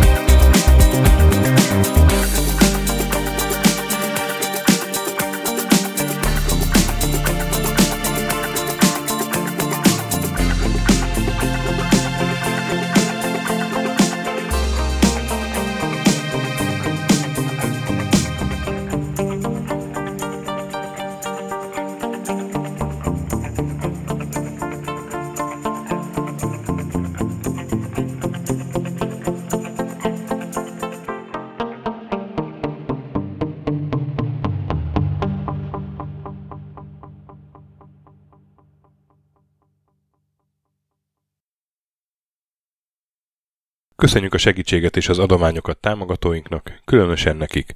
Andris 1 2 3 4 5 6, Pumukli, Bastiano Coimbra de la Coronia Iez Védó, Kis András, Dester, Joda, Kínai, Gatz, Hanan, Zsó, Takkerbá, Dancy Sweet Chickens, Gabez Mekkolis, Szarácsi Bálda Réten, Módi, Benő 23, Zorkóci, Alternistom, Retro Station, Nobit, Sogi, Siz, CVD, Tibiur, Bert, Kopescu, Krisz, Ferenc, Joff, Edem, Kövesi József, Varjagos, Zsiga Bálint, Loloke, Snake Hips Boy, Csépé, Márton úr, Tomek G, Flanker, Hollósi Dániel, Balázs, Zobor, Csiki, Suvap, Kertész Péter, Richard V, Nyau, Vitéz Miklós, Huszti András, Vault 51 Gamer Bar, Péter, Daev, Enisi, Csalazoli, Veszti, Makai Péter, Zsovez, Mongúz, Beranándor, Arzenik, Nagy Alexandra, Kviha, Mazi, Tryman, Magyar Kistóf, Krit 23,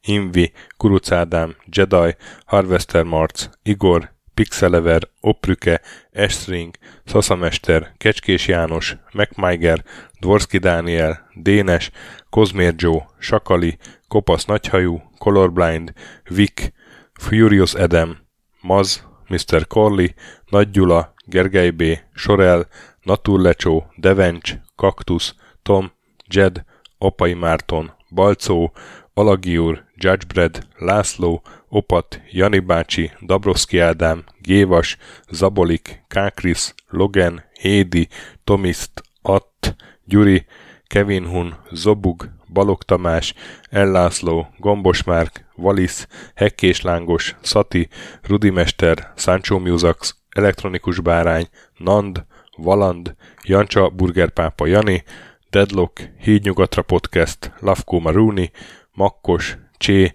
Xlábú, Simon Zsolt, Lidérc, Milanovic, Ice Down, Typhoon, Zoltanga, Laci bácsi, Dolfi, Omega Red, B. Bandor, Polis, Vanderbos parancsnok, Lámaszeme, Lámaszeme, Sötétkék, Totó, ilyen moba és ezt büszkén olvasom be, KFGK, Holdkor, Dwarf, Kemi 242, Obert Motz, Szekmen, LB, Ermint Ervin, TR Blaze, Nyek, Emele Matét, Házbú, Vidra, Jaga, Tündér Béla, Adam Kreiswolf, P1 Mate, Vagonköltő, Csemnicki Péter, Német Bálint, Csabi, Mandrás, Varegab, Melkor 78, Lemon Alvarez, Csekő István, Schmidt Zoltán, Andrew Boy, Bobesz 5, Kavicsok a Margonblog, Félix, Luther, Hardy, Rozmi, Glezman, Fogtündér, Brusnyicki Péter, Neld, Elgringo, Szféra Karcoló,